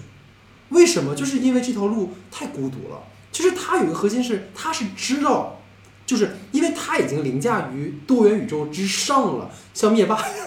他已经他已经很孤独了，他需要一个，看透了，他看透了，他需要一个理解，而这个当中就存在着一个很现实的逻辑，就是女儿到底想让母亲理解她什么？就是我的身材。不需要你来评判我的身材，我的身材是健康的，我的性取向，我喜欢男孩或者女孩是我的选择，我希望我最爱的人是支持和理解我的。所以他选择了一个最极端的方式，是那个黑色的贝果里藏着我所有的秘密，藏着我所有的过去，藏着小狗啊、小猫啊、小兔子啊什么的。你跟我一起进去，因为那里面有所有的我。只有这里面，我们两个人不需要说话，我们两个彼此和解。这个其实是在这个点里面，我感觉他想要达到，就是外人看来他想要消灭母亲，他实则想要的就是很简单认同。他希望他母亲认同他，就是你理解我的选择，你理解我要的东西，这个是我的点。然后另外一个点就是，其实是一个高概念的设定。我觉得，呃，大家应该今天有调了很多，就是他们两个人，就包括刚才是跟老徐提出来的，就是他们这一家人都是看过所有的人生的人。那么在这样的一个选择下，他妈妈，因为我反复在拉最后的片，因为老徐提出来那个话题之后，我就在拉那个片子，他到底说了什么话，让他女儿最后觉得说，操，嗯，我想跟我女我妈妈和解。他说的那个话其实就是，就是说白了，就简单点讲，就是我见证了所有的可能性，在所有的宇宙我都见过了，但是我们还是会选择彼此，就是那个唯一的羁绊，并不是我说教你说我爱你，所以我们俩彼此之间有勾连，而是。你太感同身受于你看过所有的世界，你知道这个世界这般虚无，我也知道这般是这般虚无。但是在这一刻，我见证了一切之后，我仍然选择你。这个东西，那种唯一不可替代的那种意义，可能是他们最后彼此和解的一个原因。这个是我的理解。嗯，所以可能在这样的一个讨论之后，最后可能老徐可以做个总结了。对对对，其实我我我觉得已经解决了我的问题了，因为我其实想的是。就是那一段石头带给人的冲击太强了，尤其在最后的时候，当大石头选择随着小石头一起走近的时候，其实那一段给我的冲击就是，我我特别好奇，当这个宇宙表现完了之后，它在下一个宇宙的时候应该怎么去呈现？就你回到了自己真实的宇宙的时候，你到底说什么？才能完成一个视觉效果上的一个呈现，这个东西太难了。对，就是我一直就是觉得我没有办法接受这个结尾，就是在那句话那里，就是你说呃，我们看过了所有的选择，但是我仍然选择跟你一起，我想拥抱你，就是这个选择能不能支撑你在前面带给我的一个非常大的一个情感刺激？你那个时候我觉得其实是说什么话。都没有，没有石头给对对，没有石头能给出来的力量那么强了。所以你你的现实宇宙要能支撑起来它的话，我觉得那块的力量是下来的。但是我我其实一直想说服自己的一件事情就是，呃，可能是我们太想去。呃，强调一种特别具象的东西，就是可能至于男性的一个视角，我们特别需要一个答案，特别需要一个很直接的一个东西。但是可能对于呃更感性的而言，可能我只需要那一瞬间有一个人和我一起作为一个存在的时候，我们就可以度过这样的一个空间。我我其实是我不理解的一个问题，倒不是说呃这个里面它技法上存在什么问题，对它给的少了或者怎么样。但是而且就像你刚才说的时候，我一直一直想问的就是，其实也不是问吧，就是我觉得。他们母女之间危机的形成，还有一个最原初的，就是在阿尔法宇宙的时候，其实是母亲想去探发多元宇宙的可能性，才让这个女孩对女儿去了变种人，变种人嘛，就去了各种各样的一个地方。就是女儿女孩所遭遇的这些所有宇宙的这些困境和痛苦，是母亲施加在她的身上的。你如果去我们仔细去盘这样的一个关系的话，其实还有彼此之间的这样的一个因果的这一条线嘛。那你去解决这样的危机的时候，其实。呃，我觉得他们两个已经有抱有自己不同的一个立场了，就是女儿去寻找所有的问题，她的所有的困境，我都可以有一个理由去解决，都是因为你，嗯，对吧？对对对，对，所以在最后的时候，你到底要用一个什么样的结果去把这个兜回来的时候，就让我画了一个小小的问号。嗯，OK。我这边想补充一点，就是刚刚老大也提到了，就是女儿她到底想要什么？她把母亲拉入背果，其实她想要的是一个被理解的一个过程。对对。其实我们。在那个时候，我们可能会想要他的解决方案是不是母亲最终就理解了女儿，或者是说母亲某些行为让女儿去理解了母亲。其实最后那段对话，在我看来，它的重点并不是说在于陪伴或者是什么，而是我觉得这些东西，我我从那一段长的对话里只看到了三个字，就是这就是不重要。嗯，就是不管理解怎样，观点的不同、立场或者是政见这些东西，它重要吗？它其实不重要。嗯，它。我们只需要去爱真实的人，你身边最真实的那个人。至于依附在这个人身上的观念也好，文化的认知也好，它其实在呃之后看来就是其实没有那么重要了。关于理解或者是不理解也好，我觉得这也是非让我觉得这个电影给我带来很大的触动，是因为它很真实。因为我们现实生活中。你没有办法完全让另外一个人完全的理解你，他就是没有办法解决。但是如果我们放下对这些所谓的理解的执念，嗯，只是作为一个人与人之间最本真的那种爱与陪伴的时候，这个时候我们就可以放下那些让人家理解或者是要去理解人家的这些行为。对对，反而他是对后疫情时代当下一个很好的一个反噬，就是你不需要理解我，你也不需要跟我有任何的所谓的共鸣，但我们只需要爱对方就好了。但这个恰恰是现在最缺失的一个东西。好，那这个话题我们大概就到这儿哈。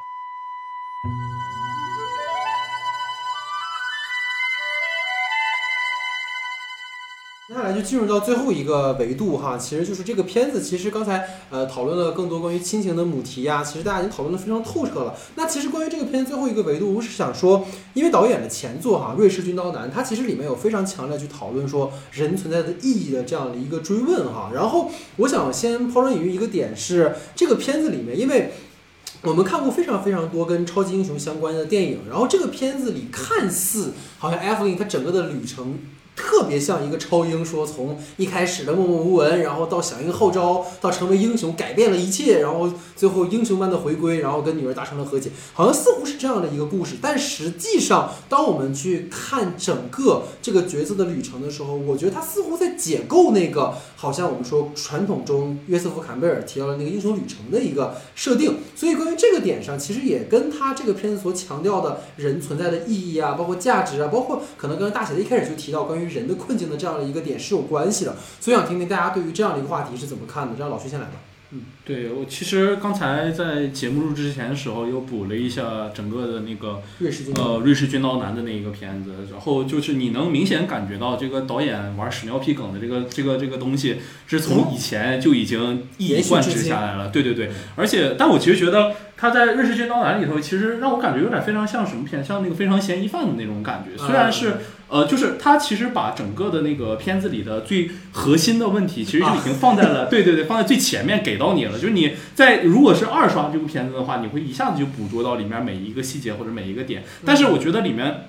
其实就是存在这样的一个一体两面的一个关系嘛。我们去寻找的是什么？我们生存的意义是什么？我们该怎么样去追逐我们的生活的这样的一个东西？里面其实我觉得，呃，里面其实回到本片吧，我觉得觉得非常好的就是关于伊芙琳这样的一个身份，她呃，她是在所有的宇宙中间已经就是通过自己的经历通晓了这样的一切。我们说的是阿尔法宇宙里的那个伊芙琳，但是到了她自己的那个宇宙里头，其实是作为一个最呃，就是。得知是最浅的一个角色，他的周围的一切其实和他是没有形成彼此的一个关联。就是在所有的宇宙，我看那个小表的时候，那个宇宙的那个连接线的时候，它其实，在最边缘的那个部分往外去进行一个分支。它其实是在，就是这个是一个相对于来说比较传统超英片的一个路数。我一定要找一个非常屌丝的一个角色，然后去给他挖挖掘，然后慢慢塑造成一个超级英雄的一个状态。但我觉得有趣就有趣在我们去理解这样的一个多元宇宙的一个状态。他一呃，他到他开始觉醒，甚至开始理解多元宇宙的时候，他一下发现所有的宇宙全被打开了。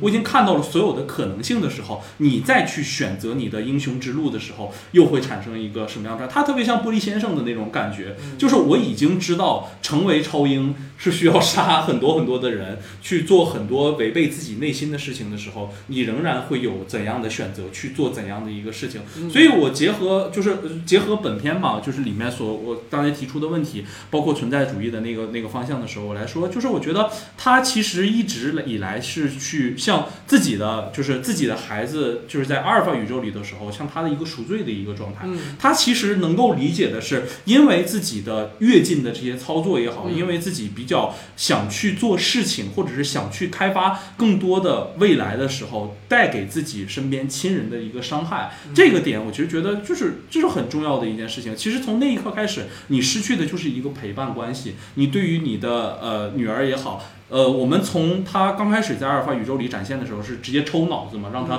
分裂成了很多很多的人格，对于他来讲是一种伤害。其实如果放在现实生活中而言，你对于你的子女而言，就是因为你忙或者是你执着于自己的职业生涯的时候，你所带来的这种陪伴上的一个缺失。但他在阿尔法宇宙里的时候，给他进行了一个放大。那么在你知晓了一切之后，你反着倒回来去如何思考，你如何去赎罪也好，你如何去做这些事情的时候，那么就一定要。呃，我我们所说的吧，就是把陪伴这个东西贯贯彻下去吧，这是我可能自己对于这样的一个问题的理解。OK，其其其实我觉得这个点是这样的，我我特别想跟大家分享的原因是什么哈，就是大家可以回去复盘一下，就是说整个 Evelyn 的这个人物的弧光哈，就是阿尔法韦蒙说服他的点是，如果你想让这个如今糟糕的世界恢复原貌，你就要成为英雄，去阻止那个大魔王乔。然后，Evelyn 他原先认为正常的那个世界其实是有问题的。她原先认为正常的那个世界其实是她看不起丈夫，她跟她的女儿有冲突，她回避跟她父亲的矛盾，是那样的一个世界。所以，我们所谓的英雄旅程的开始，应该是主人公去建立一个更好的世界，或者是颠覆他的以前的世界，进入到一个新的故事里面。但这个里面是我们韦蒙说服艾弗琳和让他开始行动的原因是想让艾弗琳去回到他原来的那个世界。这个其实我们在前面的话题有聊过嘛？整个这个片子里面代际的冲突也好，鸿沟也好，母女间的拒绝倾听啊、沟通啊，这些才是艾弗琳需要解决的问题，而不是说。我成为英雄的原因是为了回到原来的那个世界，原来那个世界是有问题的，是不对的。所以这个其实是我觉得这个片子它呈现的非常有趣的点，就是并不是说你通过击败乔去维系原来的那个世界，也就是说，英雄踏上旅程想要实现的这个目标其实是一个虚假的目标。他不是说像蜘蛛侠成成恶扬善，或者说像卢克天行者成为绝地武士轰炸死星，他们是为了改变，而 Evelyn 其实是为了维持原貌。这就注定，因为这个片子在中后段有一个非常反我们传统剧作法的点，就是他在所谓灵魂暗夜之后陷入到了更深的虚无。嗯，为什么会这样？就是因为他在一开始的那个英雄旅程响应号召就是错的。他认为的英雄旅程是我要恢复原状。但他当他达成那个梦想，他通晓所有的宇宙的时候，他陷入到了一个更深的失败，就是因为他的这个旅程的开始就是有问题的。所以这个点是我觉得他跟过去这一类电影里面其实区别很大的地方，就是虚无的原因其实是意义的崩塌，价值感的一种丧失。因为艾弗琳在开始踏上旅程的时候，他就没有真正意识到他需要拯救的不是桥。这刚才其实，在静音的话题里提过，他想要拯救的是什么？其实是他自己。他需要通过跟自己女儿的身份和解，跟自己的过去和今天和不同世界的自己去达成和解，这个其实是问题的核心。因为他需要跟自己和解，他需要明白真正的价值和意义不是憎恨，也不是埋怨，而像他那个二缺丈夫一样，你去保有善意的去爱别人。今天其实还有个点，大家其实没有聊到，就是影片的最后的那个高潮，其实是一个反高潮的处理。它结尾并不是通过艾弗琳去把所有的。去围攻他的人去杀掉，或者说去打败他们，而是帮他们解决问题。这就是这个片子的核心，就是你跟他人建立连接，或者你真的想改变的核心是感同身受。包括刚才其实我们提到说，去爱彼此，这个点是更重要的。这个其实才是我我特别喜欢。之前我看那个台湾的那个呃超立方，他提到一个点，就是人物的 need 和 want，就是我们角色往往是 want 什么，他想要什么，他意识不到自己真的需要什么。在影片的最后，其实他意识到他需要什么，这个其实是我看完这个片子在这个点上我特别有感触的地方，所以跟大家去分享这样的一个点啊。然后就是刚才提到这个片子跟《瑞士军刀男》，我觉得是有一些异同的地方。嗯，所以我想听听二各位在看完《瑞士军刀男》，包括看完这个片子之后，有没有感觉导演在主题上有没有什么延续，包括有什么想分享的点吗？对，那老徐，嗯，对，我其实觉得《瑞士军刀男》里头也也在。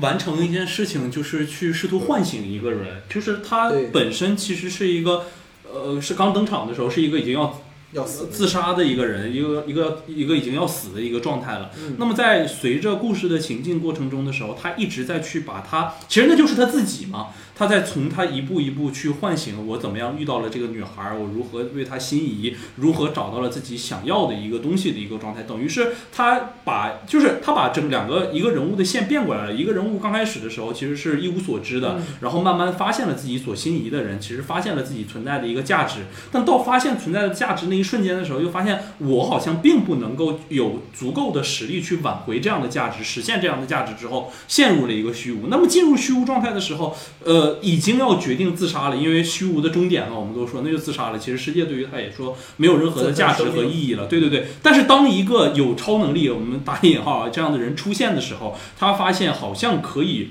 慢慢的通过倾诉，通过实现彼此的认同，去能够去慢慢的引导自己寻找到一个价值。当然了，最后的结果啊，我们就就是这是这是里面影片的一个另另一个最终点的一个问题。那我就觉得其实和整个影片其实非常像，呃，和本片也非常像的一个点，就是可以把妈妈和女儿看作《就是金刚男》里头那两个身份，因为女儿就是一个因为自己被母亲开发到了多重宇宙之后，发现了所有宇宙的自己和自己想实现的那件事儿，我往前走一步，我就能去实现了。但是那个实现对于我来说也是非常虚无的，因为我知道我的终点就是那里。我已经拥有了整个多元宇宙里头的所有能力和所有穿梭这个时间的呃穿梭这样的空间和时间能力的时候，我觉得这些东西对于我来说没有任何对于我很冲击的一个地方。我去实现也只是我走一步的事情。我不想实现，我想玩弄你，也就是我平常中最简单最繁琐的每一天都在做的事情而已。所以说，它就和我们刚才说的《瑞士军刀男》里的那样的一个从发现到存在到虚无，然后再到实现了自己存在的一个价值的一个过程里头。非常相似的一个点。那么我再来说，就是我觉得妈妈那个身份，其实就是对应了一个引导者的一个身份。我告诉我，可能也不是告诉你吧，就是我借由我自己的身份，可能去慢慢的影响你，我如何看待这样的一个存在和虚无之间的关系。我其实觉得两个彼此之间还是蛮有对照关系。所以两组人物是互为镜像的嘛？对对对对对，就这种。嗯，那个大写的。嗯，我觉得其实。嗯嗯，他们讲的是差不多，就大主题是一样的，就是在探讨虚无主义、存在主义，人怎么生怎么死。呃，只不过我觉得瑞士军刀丸、军刀男，如果说这个妈的全宇宙它是一个正正，就是把角色入世，我彻底的给你入世。我让你看到你入世之后不同的情况，你去给我反思这个问题，它是这样的一个展现方式。而瑞士军刀男呢，他是反正，他是把你置于住于人，置于一个原始的森林里，这里没有人类的社会，没有人类的规则，你你在这里可以尽情的放屁，你可以做任何你想做的事情，呃，任何离谱的事情。然后同时，在我看来，这个尸体。它为什么会奇异的有有一具多功能，而且会说话？在我看来，它其实担任的是一个类似于一个新生的生命，刚刚来到这个世界，然后什么都不知道，对于一切都充满好奇的时候的一个视角，就是他他他在用另一个反正的一个角度，把人放到这样一个嗯极度呃极致的一个。脱离人社会的一个空间里边去，让他经历了这一番之后，他再去反思我应该怎么去活。我在这样的一个条条框框的人类社会下，存在着这么多缚束缚，但是又有美好的东西，比如说他爱恋的女孩子，那这种爱恋让他痴迷，还有那些性欲，就是他他回头再去反思的时候，他会做出一个选择，就是你究竟是再回到那个。呃，快乐的无拘无束的那个森林里面那样活，还是再回到人类社社会里面去活？嗯，所以在我看来，最后《瑞士军刀男》里面的男主和那个尸体，他就是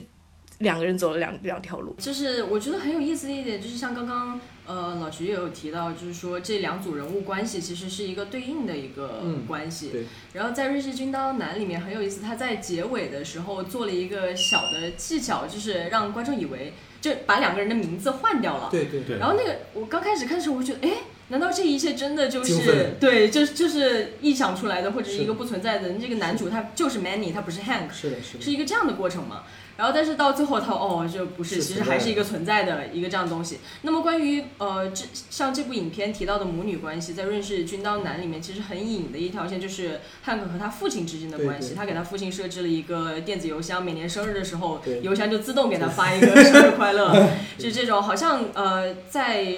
在那个呃 Manny 的视角里，他呃，Hank 是一个没有人爱他的一个角色，包括最后父亲的出现，他对 Hank 的所有的事情的不理解，就觉得儿子你怎么能这样，对你疯了，那是那是一具尸体，你为什么要就是要把他带回家，或者一一切行为的不理解，但是在最后，当父亲看到那个尸体。在海滩上开始放屁，开始有一些异样的行对异样的行为的时候，父亲那个时候笑了。对对。然后我觉得这个这个笑其实跟跟就是呃妈的多重宇宙这个很像的，就是他他真的理解他儿子所做的一切吗？不一定。对。但是他觉得那个事情，他跟他儿子有相同的感受，就是有共鸣。对，这这个事情它是有趣的，是有有意思的。对，所以我觉得这个点还是他爸可能就觉得原来我也疯了。说回来，就是其实我觉得今天大家聊了这么多，我特别想跟大家分享的一个点是，我当时是看《日剧刀男》，包括看《妈多重宇宙》之后，尤其是《妈多重宇宙》，让我想到了一个我特别爱的剧，叫做《超感猎杀》。就是我有非常强烈的共感，当他不断的穿越在多重宇宙，看到各种各样的。呃，人的状况的时候，其实你会觉得他在给你展现的特别像《超感猎杀》里讲的那个主题，就是互相之间那种通感的理解，那种彼此之间，其实那八个人就是互为镜像。多元宇宙里面所有的这些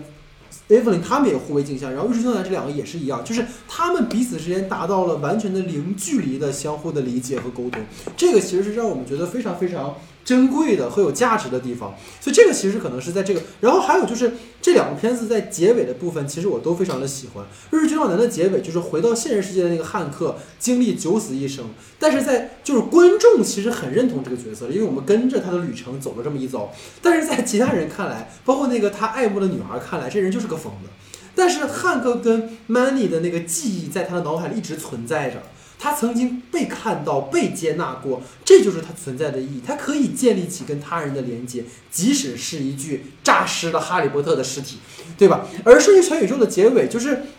虽然多少有一点宇宙中心呼唤爱的这个嫌疑哈，但是我觉得心怀善意去接纳，就是放手，但是心却相继彼此。这个其实才是我们说一个良性的、有益于亲子关系的一种相处方式。今天大写说了句话，我觉得我挺有感触，就是这种事儿在现实中，我们可能瞬间和解之后该怎么地还怎么地。但是我们总归在这个影像当中去寄托了一种我们对于理想的情感关系的这样的一个认同，这个是很重要的事情。所以这个是我们对于这个话题的一个讨论。然后再有一个最后一个话题吧，是今天大写在这一个组里面提出来，就是关于可能生死的这样的一个主题啊，想听听。包括这里也提到了一个这个片子我们一直没聊，老徐特别想聊，就是关于贝果他到底承担了什么。所以这样的话，就大写把最后这个话题跟我们提一下吧。就是关于本片探讨。生与死有关的一个主题吧，就是你就呃陷入这个虚无的这样把一切都寄托给了贝果，但是呃贝贝果究竟代表的是什么呢？这个讨论贯穿了影片的始终，呃，所以就大家可以一起讨论一下，就是比如说，反正在我看来，我觉得贝果就是黑洞，就是就是一切万事万物的终点。就是呃，通俗来讲，就是影片里边一直在说的人，我们人最终都会就是一走走向虚无。那我们这么辛苦的活着，又是为了什么呢？反正都会毁灭，我们又要为了什么呢？所以就是刚才呃，戴老师有讲到说，呃，他理解的啊，你理解的女儿站呃，想要跟母亲一起跳进那个贝果里边，他可能是想要呃。让妈妈去理解他的一切，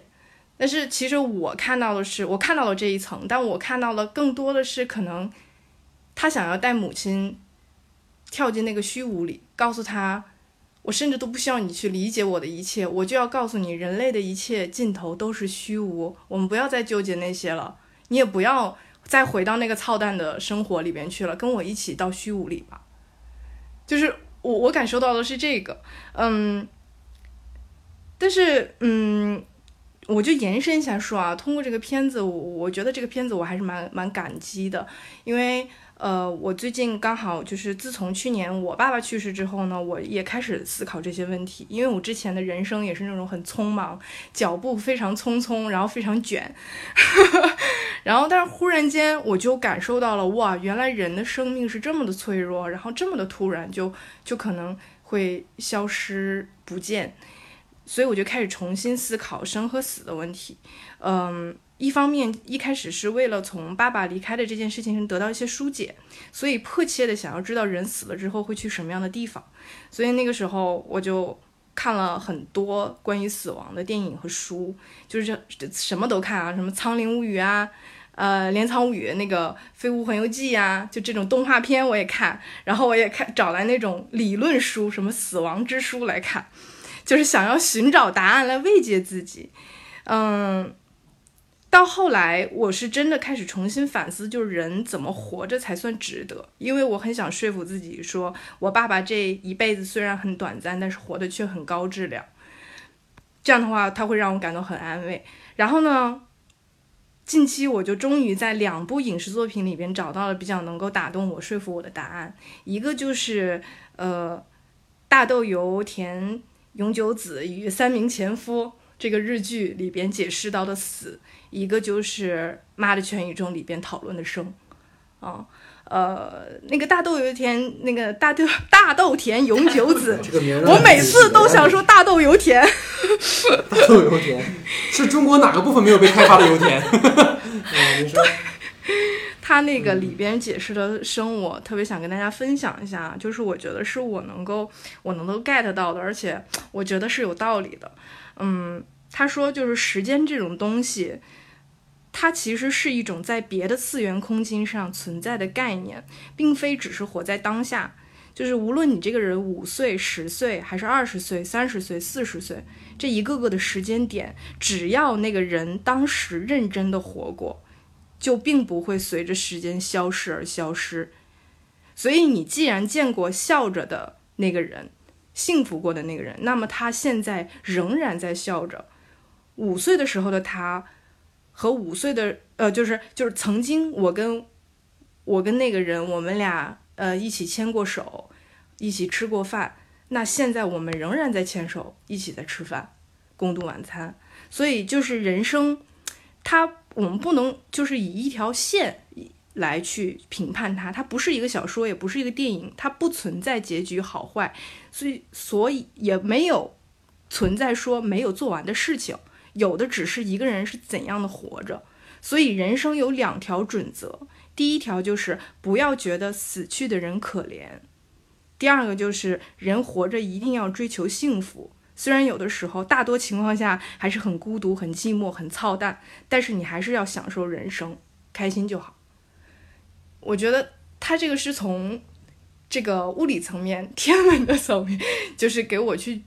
去给我解释了生死这件事情，我觉得还是很有道理的。就是至少它能让我觉得，嗯，呃，死亡可能不是真正的消失，它只是我们人类对于这个世界感知的局限所带来的一种呃一种短视的结果。嗯，然后还有就是。《瞬息全宇宙》里边讨论的生，它其实最后就是告诉我们：你看，你过那么多精彩的人生，那么多条可能性，最后还是大家还不是要死？那些你曾经爱过的、痛恨过的那些眼泪和那些笑声，我那些我现在是你的女儿，我们之间无论怎么相爱，最后那些都会消失，然后也没有人能记住，那有什么意义呢？但它的意义就是像结尾的时候，呃。Ifly 说服了他的女儿，我觉得一个很关键的一句话就是，呃，但是我会珍惜。对，就是你就认真活过就好了。就是他让我觉得，呃，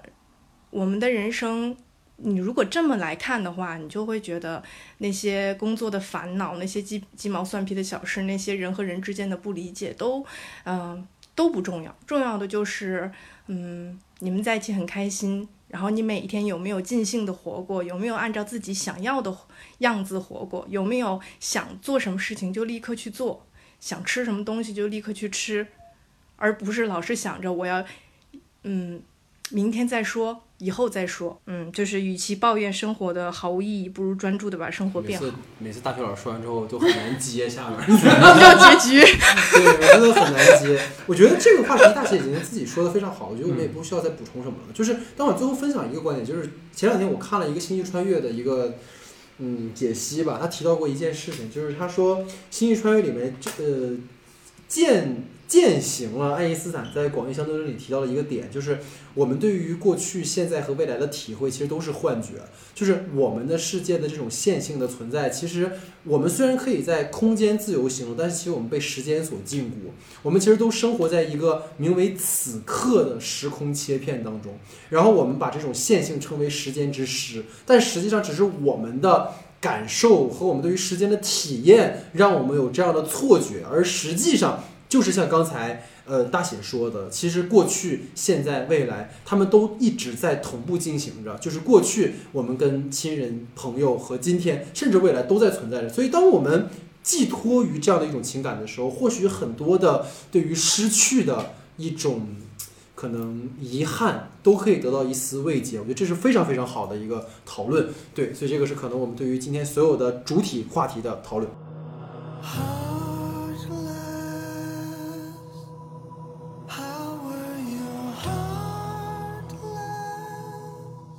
好，那下面进入到我们的延伸讨论环节哈。其实延伸讨论第一个点，我觉得还是反 callback 回片子的一个点啊，就是这个片子里有很多恶搞和致敬的地方。我们今天讨论了这么多特别呃深刻的，然后讨论了非常非常多关于生死、关于存在、虚无、关于亲情的主题啊。我们最后可以轻松一点，这个片子里有非常非常多的恶搞致敬，非常非常多对于经典电影的一些呃所谓的致敬梗。所以想听听大家有没有在这个片子里印象比较深刻的这种致敬梗？这样，老师先来啊。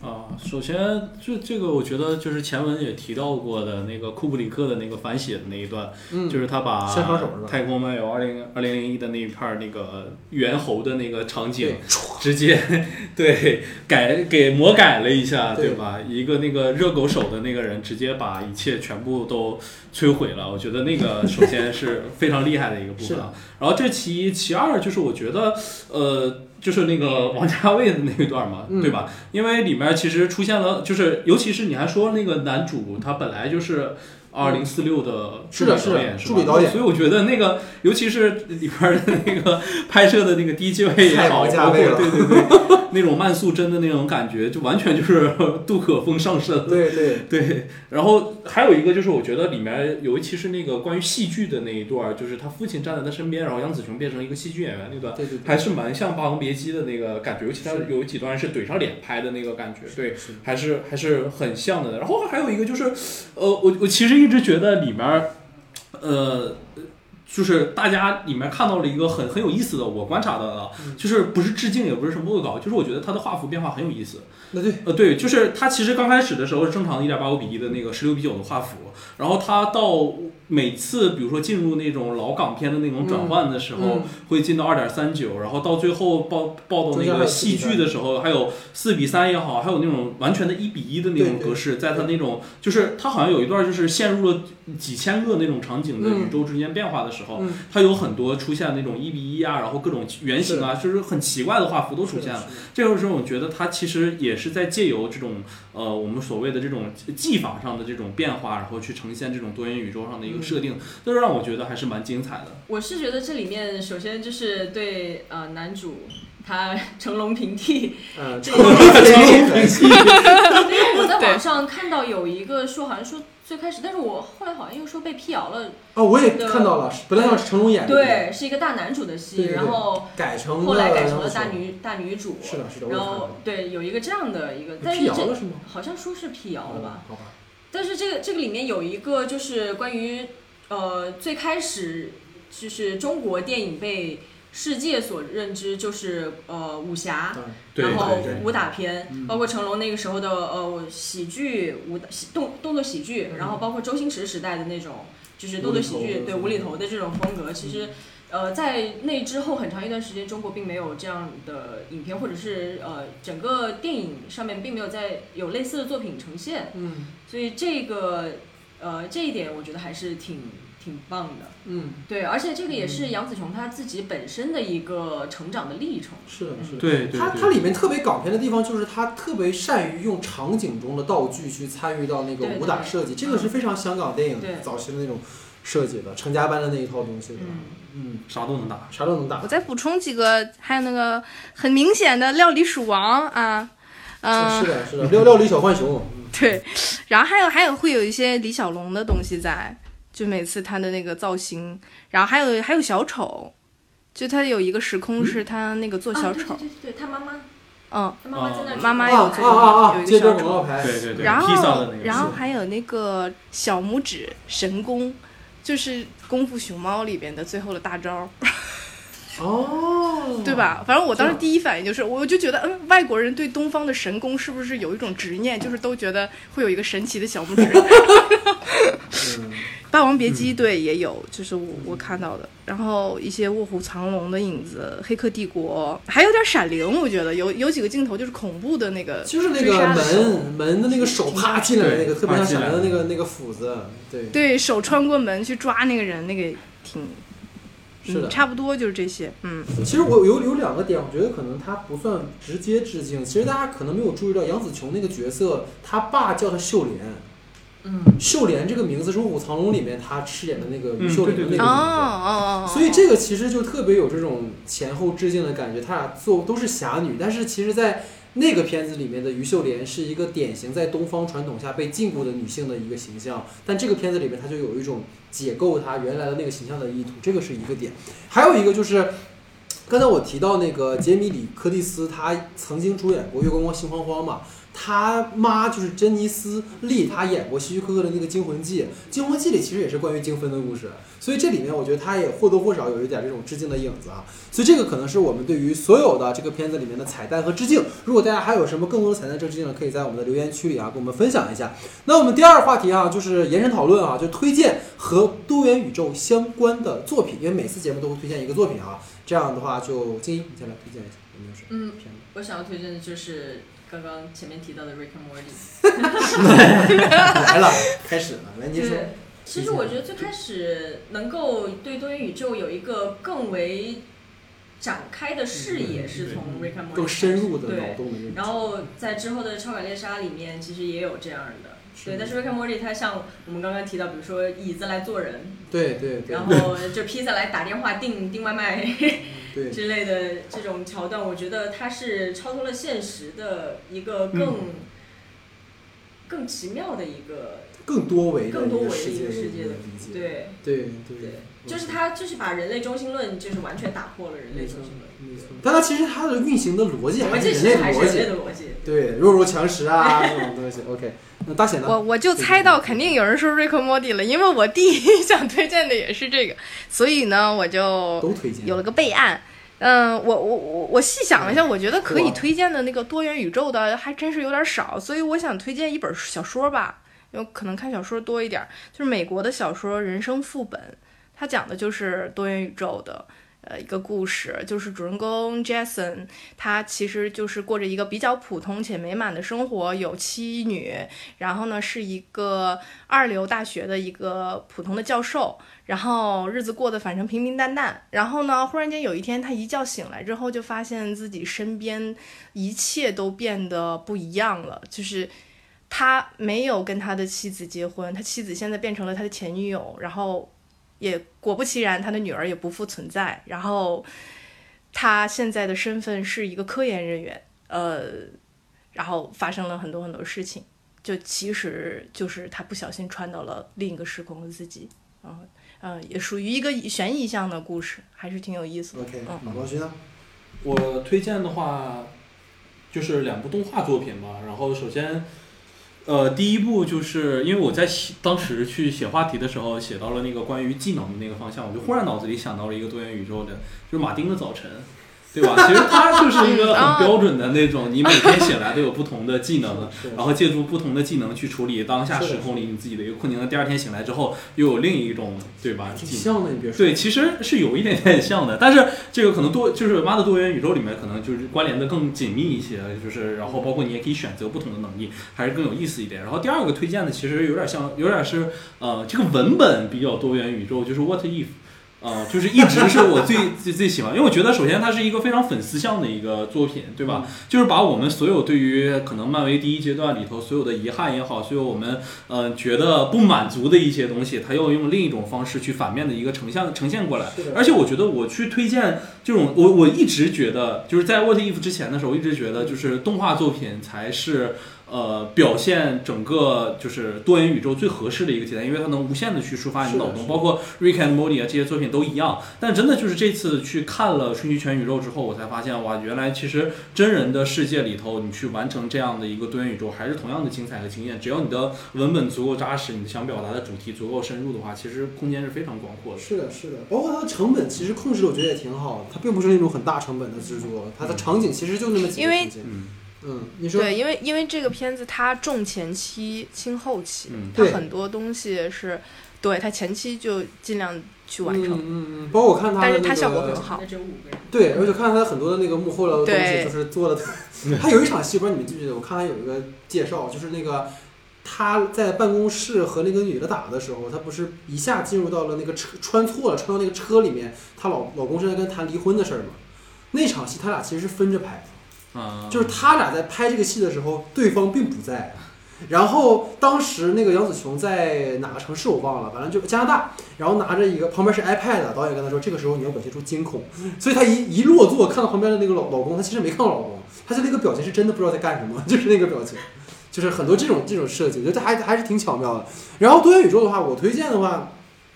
对不起，我就是真的。过不去瑞克莫蒂，而且但是但是我觉得哈，我我比静一相对来讲没有那么敷衍，因为我很具体。其实我觉得是有两集我特别喜欢，一个是第一季的第十集，就是那个邪恶瑞克要杀其他宇宙的瑞克，然后抢 Morty 做防护墙那一集，那集也是那个黑化了莫蒂第一次出现的时候。然后第二个就是封神的那集嘛，就是第三季的第七集，就是 Rick and Morty 水的一集，但是进入到了那个 Rick and Morty 那个世界里面，尔虞我诈那集，就最后。就是那个最最经典的一个曲子嘛，For the Dead Deadman 什么玩意儿就那个，然后对，然后最后那个邪恶魔力把所有的瑞克全部干掉了。那个就是你觉得他确实在试图用多元宇宙这个概念去给你讲讲的，其实是当下这个时代社会当中存在很多很多的问题，然后又跟现实有关联，脑洞又很大，所以 Rick and Morty 确实是听说还要再拍一百季啊，就是。嗯，对，期待一下，期待一下啊！所以这个是我的推荐哈。然后最后的一个小话题哈，我觉得可以做一个收尾，就是其实很好奇，就是一个脑洞题吧。如果各位啊，我问这么一个话题，包括现在在听直播的朋友，或者现在在听我们节目那个正规节目的朋友哈，就是如果可以重新选择，或者是可以穿越到某个宇宙的话，你想拥有怎样的人生？这个是一个我很好奇大家会怎么选的。我觉得大家可以先想一想啊，我抛砖引玉，就是，就是我我唯一人生到目前为止，我觉得过得我都特别的，呃，我都没有觉得很遗憾和后悔的地方。我唯一一个让我觉得，也许我的人生会出现像艾弗琳那样的。就是交叉点的，其实是我在本科毕业的时候，其实我是有读在国内读研的机会和一个出国的选择。然后当时我有很挣扎，说我要不要出国，因为我觉得在国内学电影，其实本科的四年已经足够了，应该出国再去学一学。但是当时有很多变数在其中，所以当时我就在想。当时看完电影之后就在想，如果当时有出国的话，会不会生活会有更多不同的样貌？这是唯一一个。其他的话，我觉得，呃，所有的一切哈都没有让我后悔，我觉得都还过得还蛮顺遂的。所以这个是我的，呃，所谓重新选择的话，可能我当时会选择出国，也许会有更多的眼界，因为他金一姐其实就出国待了一段时间嘛。所以这个是我的啊分享哈。那这样的话，就金一有没有什么？嗯，你刚刚说的这个，我突然想到，在我出国前 应该回国的，留在国内。对我，我出国前特别对 里面的人想出去，外面的人想进来，你说？但其实其实这个东西怎么说呢？你怎么选，其实它都是对的，也都是错的。因为在我出国前，就有一天晚上是，反正也是机缘巧合吧，跟微博上。之前有关注过的一个也是讲电影的，对大 V，嗯，然后就莫名其妙也不知道咋就聊起来了，然后我就跟他说我我也是学电影的，然后我接下来的选择是去国外读书，嗯，他当时就跟我说，他说你去什么国外读书？你就直接在国内就开始进入电影行业，对，进入行业不是更好吗？然后我当时其实是完全不理解的，不理解他为什么这样说，因为我在当时的看来。就是好莱坞的那一套东西，就是好像一提到说要学电影，就一定要去国外、去美国去深造或者是怎样。然后当我回来了之后，现在正式 进入了影视行业的时候，我有时候在反思，没有出国，是不是现在已经完全不是这样的一种阶段和状态了？但其实这个就就怎么选其实也都是对，因为我现在其实也不能说在美国没有学到东西吧。就即使是没有学到东西，我觉得在美国的那段生活经历，那段记忆也是给我的人生带来了很多不一样的变化的。那如果有一个可以选择的平行宇宙，我其实是想要变成猫猫。猫啊，他一直都想变成猫。对，但其实猫它自己也会经历，就是而且是流浪猫。嗯，对，我就想。离开的那种。对，就想经历一下，就是如果作为一个猫的话，你的一生应该会去怎样过？这个也有点像《瑞克莫蒂》有一集，就是那个狗狗啊啊啊狗狗占领了全世界，对，就是你，你人在去养狗，你给它做绝育，包括我养猫之前，我也在给它，我也给它做了绝育。其实，在人类的视角是对猫是好的，但是如果站在猫的视角，那是不是对自己的一种伤害？我有时候也会再去反思这样的一个问题。所以我就还如果可以的话，我想变成猫。啊，这我真没想到，还变物种了。嗯，行，那个人家石头都可以变，都可以变，变成无机物。是是，OK。学姐呢？我其实也一直过得挺按照自己想法过的，没什么遗憾。就是如果非要穿的话，可能想穿到更早一点，能早点发现我爸的病吧，然后给他治好。嗯嗯嗯。老徐呢？我其实觉得。呃，也也没有说重新选择或者怎样，就是我，但是我我想回到某一个时，对我就只是想回到某个时间线前，时间线的话，可能就是一九年的跨年，因为我觉得那个东西，我们到现在为止从来没有意识到那个是一个怎么样的一个时间点。一九二零年的之之间，对我觉得那个点对于，我觉得过了两三年，我觉得那是一个非常重要的时间点，可能我。无数次的在那个时候回去的话，可能都会把它定成不同的计划。我想我当时要怎么过，能够把那个在疫情之前最重要的那一个月怎么样的给它过好。因为我觉得那个对于我们来说都是非常重要的一个一个时间节点吧。可能对于所有人来说都想回到那一个没有，我们已经没有办法回避疫情这件事情了。但是我想说，我可以在疫情之前去做另一种选择。我觉得那个对于我来说是很重要的一个事情。因为我觉得可能你你哪怕让我在疫情那一天。消失在这个宇宙都没有关系，但是我觉得那个二十几天可能是我想去重新经历过的一个人生吧。对，那二十几天老徐在干嘛呢？在健身，在喝酒。这个这个这个提醒我了，我我我要那个再穿一下，我要穿到那个 疫情消失的那一天。我受够了。会很好奇那一天会是什么？万一疫情跟人类同时消失？那太好了！人类，万一人类在疫情前消失了，万一人类在疫情前消失了，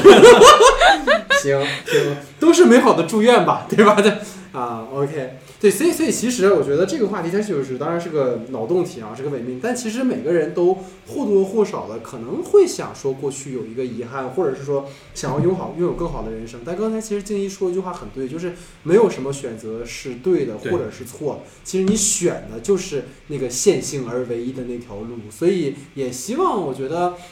今天讨论了这么多哈，我觉得有个特别特别多的感触，无论是可能大写分享的自己的故事也好啊，或者是静怡从视角上老徐对大家都分享了非常非常多的内容。我觉得可能最后做的一个总结就是，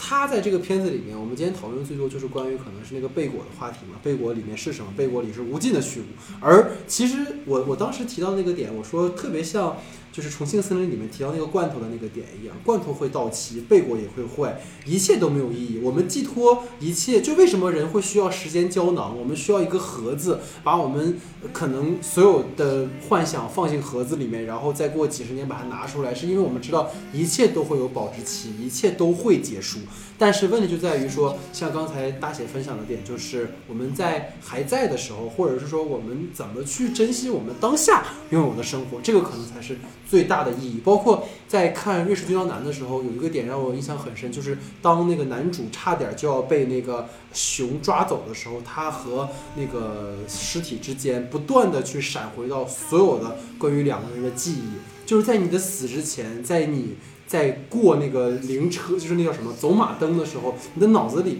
你的脑子里是什么？虽然他很讽刺，他的走马灯里是那个尸体，但是说明他曾经留下过痕迹，也存在过。这个可能就是全部的意义之所在吧。所以这就是我们今天所有的关于瞬息全宇宙的讨论。非常感谢静一跟大写的参与，希望二位能够再多来我们节目做客哈。那感谢大家收听，感谢大家的时间，我们下期节目见。